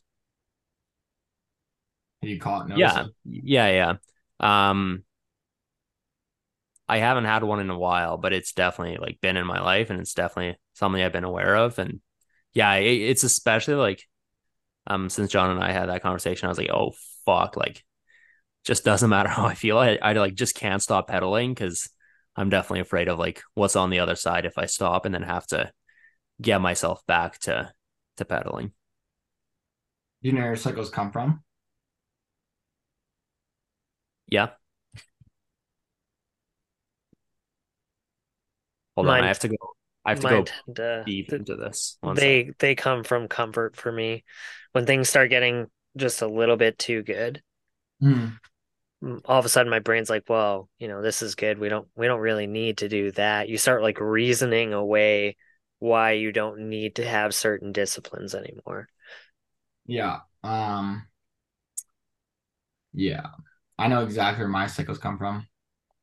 The April one comes from college, university. Like you know, like at the end of April, like you're kind of like slowing down now. It's like you're going into the summer. It's like you just like finished all your finals and you kind of slow down. Yeah, that's where the April one comes from. And then the August one comes from the uh, past two years of student works, where I'll just be like chill in August, like just ending it. You know what I mean? Mm, That's where it comes from. Yeah. Mm, found it. Um, so I think that comes from setting a goal, having an expected outcome for that goal. When things starting to start to go wrong, not taking responsibility for those things, and also at the same time because of that getting discouraged with the result or, or yeah with the results that are coming up which causes less actions and because of that having to do more actions and it's basically a repeating cycle Yeah, that's really good. I think you've actually mentioned this before. i have Yeah, yeah. I was like, I feel like I've heard that that exact, and, it, and it's so true though. It makes a lot of sense. Mhm. Yeah, dude. When I say John's been ripping me apart, like for a while now, it's been like basically since we started talking. Um, when was it? Like June, June, July, something like that. It's been like almost every week. So yeah, there's there's been a lot of learning. Dude, that's so exciting though. oh, it is. I That's love it. that's very cool. Yeah, Yeah. I wish I had like a a more personal mentor that was like close because like you get you get the advantage of he's like in your life all the time, just like constant fucking feedback and working with you and helping you grow and develop. It would be very beneficial. Yeah. Wonder, wonder if I Yeah, could just well, Google it's- search one of those. Yeah, his name is John Morgan Kelowna. Come out. Yeah, Um, Mac- Mac also chose that, so mhm. Yeah. Um, yeah, right before this call, actually, I was at John's and we were playing a board game that it's basically like a strategy army board game. Um, that it's like it's a 15 part campaign that we've been playing. I think we've done like three, three or four of them now. Three. Um, and yeah, basically we played the game. He beat me as always, and then at the end, I was like, okay, like where did I go wrong? Like what kind of strategies? Uh, here's like wh- where my strategy was. Like, what do you think was a better strategy? And like just even something like that, like yeah, I always get to learn from him and like yeah, basically super cool. Very excited. Yeah. Yeah, life is good. cue the song. What did you say? cue the song. Life is good. I uh, don't even know that song. What? You know, Life is good. I feel like I know that song. Okay, Uh, yeah, I, I I think I've heard that song. Okay, it's a good track. It is a good track. Brady's right. Mhm. oh fuck. Well, I uh hate to be that guy, but I have to, to do my laundry. I need to get my shit together. I gotta go to bed because I have gym in the morning and I'm gonna go hard. So Yeah. Quotes? I do actually think I have some quotes. Good sir.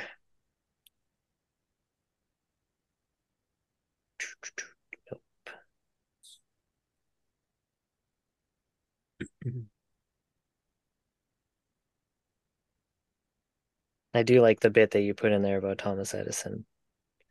That was good. That was good. That was Uh, good. Well, should I read that out?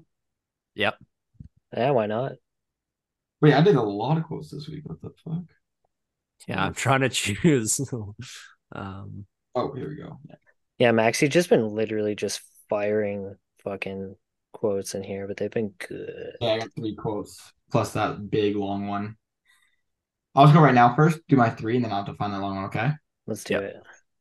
First one. It's better to be criticized by a wise person than to be praised by a fool. Mhm. Number two. Birds of a feather flock together. Mm-hmm. Mm-hmm. Our most recent conversation. Other last one. Better the criticism of a friend than the kiss of an enemy. Mm-hmm. Man, I like how the quotes just always tie into our conversations. I was gonna say, okay, this Thomas Edison one, should I send it? yeah, yeah, yeah. That one was good. I'm just gonna leave out the, the bottom part. Yeah.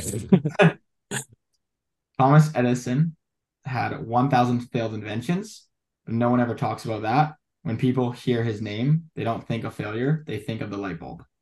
Thomas Edison is a household name because of his 1001st invention, the light bulb.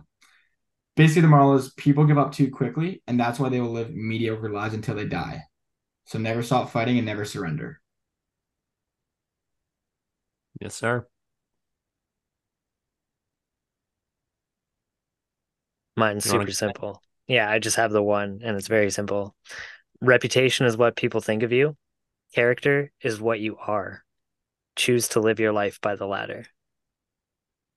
Yeah. Fuck. Yeah, yeah. That's good. That's good. That's good.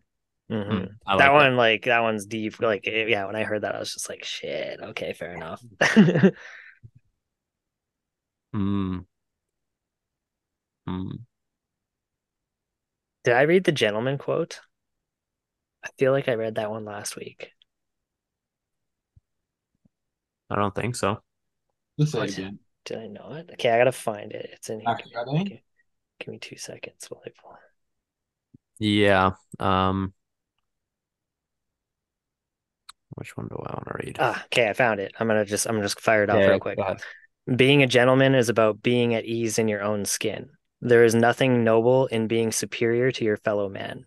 True nobility is in being superior to your former self. Yeah, I remember that one. Yeah. Okay, I did read that one. That was a good one. I was like, if I didn't read that, I need to. It's so true. Like that's why I hate when people like you can't compare yourselves to other people because everyone goes through different lives. Like you don't you should only compare yourself to who you were before. Like yeah, like you know the classic compare yourself to who you were yesterday. Yeah. Well, it's super toxic too. Like if you're comparing other people to you and then you start that's how you breed jealousy and anger and frustration and all these like Yeah. less workable emotions because you're constantly just being like, well, they have that, why don't I have that? And that's just super dangerous territory. Yeah. Or vice versa, I have that because I'm better than them. And that is also super dangerous territory. Now you could Yeah. argue that. You could argue the better part with worked harder than them. I yeah, when we use the word better.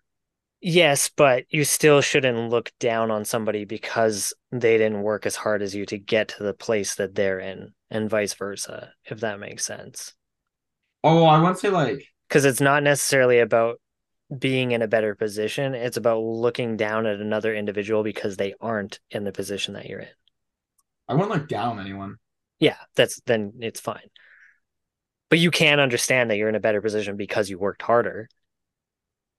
Yeah, but like if they just live their life in our neutral, then it is what it is. Like it's all good. But like they start coming at you with with stuff, you're like, hey man, like or or or whoever it is, like, like hey, like no, like I'm here because I do this and you didn't do that. So I'd say. That's fair. Hmm. But like if it's just neutral commerce, I I would never initiate a, a judgment. I, Brady just rolling up on people. I'm here and you're there I don't, because I don't know this. anything that goes on in other people's lives. I would only comment if they initiate first. It's just like a fight, bro. They punch you first, you just you, you wait for them to punch you first. Yeah, I've learned that for sure. Never throw the first punch. Dangerous. Yeah, exactly. Never throw the first. Dangerous. Yeah, because you never know what's going on with them. Well, that and usually the first punch is thrown out of emotion. So mm-hmm. you're you're never thinking clear if you're throwing the first punch. Only time I throw the first punch it's an organized fight. yeah, yeah, yeah. That's fair. Promotion in the tournament. Yeah. We're in the ring. There's gloves on. It's That's, different. that's what I mean. Sorry, yeah, that's what I mean. Yeah, like Yeah. Organized fight. Brady's out in the streets. tournament. Yeah, I'm gonna fire off a few. Pleasure is and must remain a side effect or byproduct and is destroyed and spoiled by the degree to which it is made a goal in itself. Mm, hmm Live as if you were living for the second time and had acted as wrongly the first time as you are about to act now. Damn, exactly what Daniel said like 30 minutes ago. This is perfect. Mhm. Such good timing.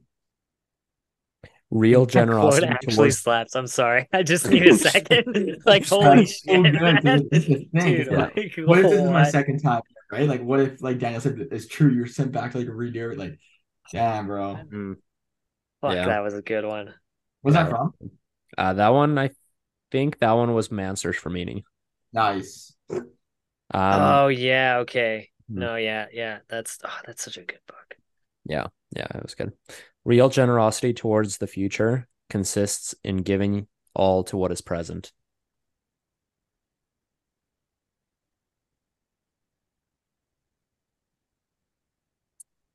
Sorry, I'm just looking through one second. Man, sometimes I feel like we should read some of these quotes at the beginning and then discuss them because, like, fuck me, Dude, actually, it's a good idea. that's not a bad idea. Yeah, actually, I like that idea a lot. Because then we can talk about them. Because sometimes we say a That's why I quote and then it's like this whole discussion, and I'm like, oh man, like, I, I don't want to like not talk about it. It's so Let's good. do a next call. Let's try it. Let's see what happens. I like that idea. It's a really good idea because you could start some crazy conversation off off those. There's some good Mm. ones. And I know sometimes we're like reading them and then we get into like this whole preamble and then we're like, oh shit, we got to stop. We're ending the podcast. Oh, I go right now. Um, the interesting thing about reflecting on your death is that it, it reawakens you to what's truest about life. yep. That was what started my whole fucking uh I don't know, like I don't know what to call it. Self-reflection. What do you think is the Also, hold on, side note. I do apologize. That last quote I read off, that was actually Zach's, not mine. My bad. Credit to Zach for that one.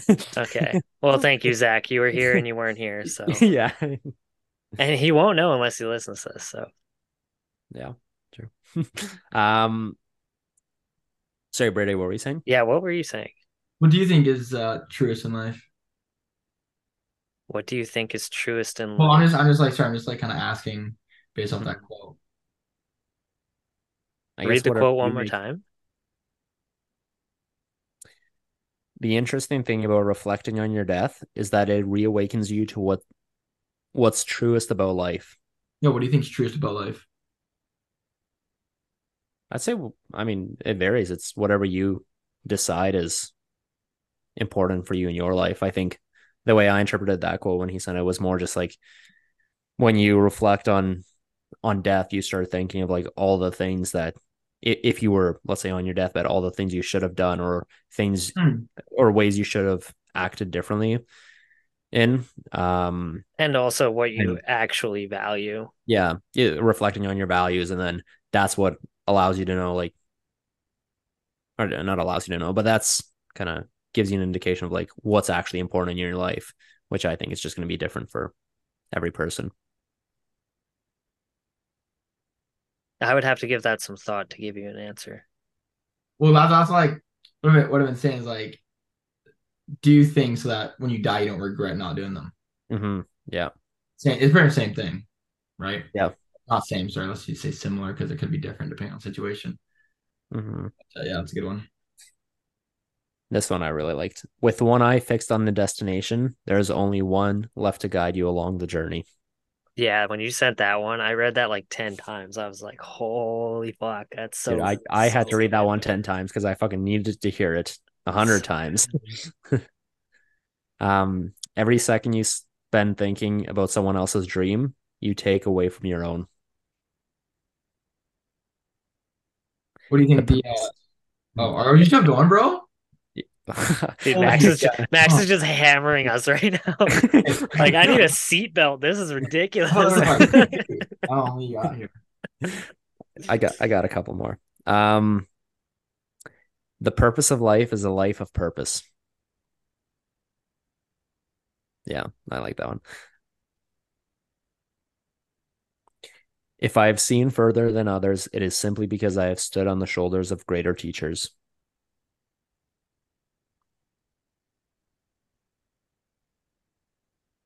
Well, uh, actually, not gonna read that one. Um,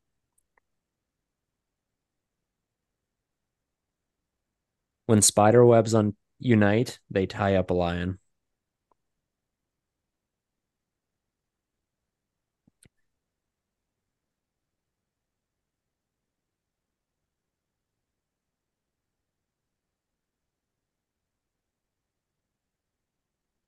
Stop living your life in compartments and understand once and for all that all you do forms one individual whole. Or sorry, one invisible whole. Sorry, stop living your life in compartments. And understand once and for all that all you do forms one invisible whole. Kind of rhymes. Oh, interesting.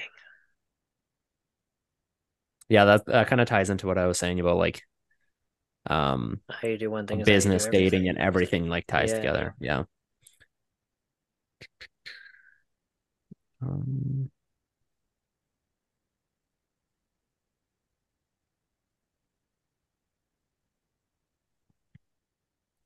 being engaged in a pursuit that truly challenges you is the surest route to personal satisfaction. But the real key to remember is that happiness is a journey, not a destination.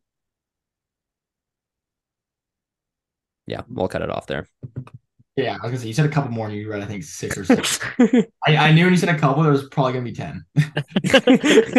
to be fair, they were pretty good. So I'm, they were I'm, good. Yeah, I like them. I'm Yeah. happy I sat in. I'm definitely gonna bring a couple quotes for the start of the conversation. I'm super. No, let's do that next call. I like. I think that would call. be fun. Yeah. The other guys won't know, so we'll just we'll just steer it that way and see what happens. We'll just tell them how it is and we'll start. Yeah, this is what we're doing. This is Majority vote. Dictatorship. yeah, You're outvoted three to two. All right. Yeah, cool. Yeah. Well, actually, say if you're listening, Zach or Skyler, text me your I don't know because this is gonna get because our next call is on Sunday because we're recording on Wednesday. It'll get so released. we that's literally gonna be in like four days. Yeah. Or three. Yeah, Yeah. four days. Yeah. Um. So This will get released after we have our next conversation, so they won't actually know. Yeah, classic math. Because what? I didn't joking. I was joking. Like, when I say something, I I mess up, and then like someone will like read it. I was like, ah, yeah, math. Matt. oh man, Brady cracks me up. oh my yeah, god. math makes sense. Oh that term, like that saying, like when you try to s- say something and someone explains it to you, like, oh no, this is how it's actually doing, like, oh, that math makes sense. yeah. You know, it's not math. It's like, yeah. That checks out. A girl's like, Brady, you know, you're just too obsessed with money. I'm breaking up with you. And Brady's like, yeah, that math checks out. Yeah, yeah. That makes sense. Oh fuck. All right. I'm going I'm going away now, guys. This enough for me. That's nice. Good chat. Thanks everyone for tuning in. We'll see you next week. Boys, love you. Have a great week. See you on Sunday. Yeah. Bye.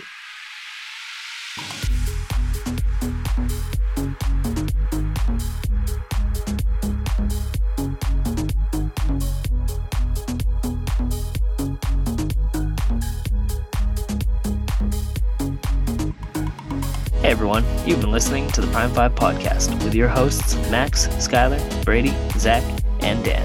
If you're enjoying the show, remember to smash that like button and share with your friends. If you want to follow us or get more info, head over to our Instagram page at Prime5Pod, check us out, and shoot us a DM. Thanks for tuning in. Until next time.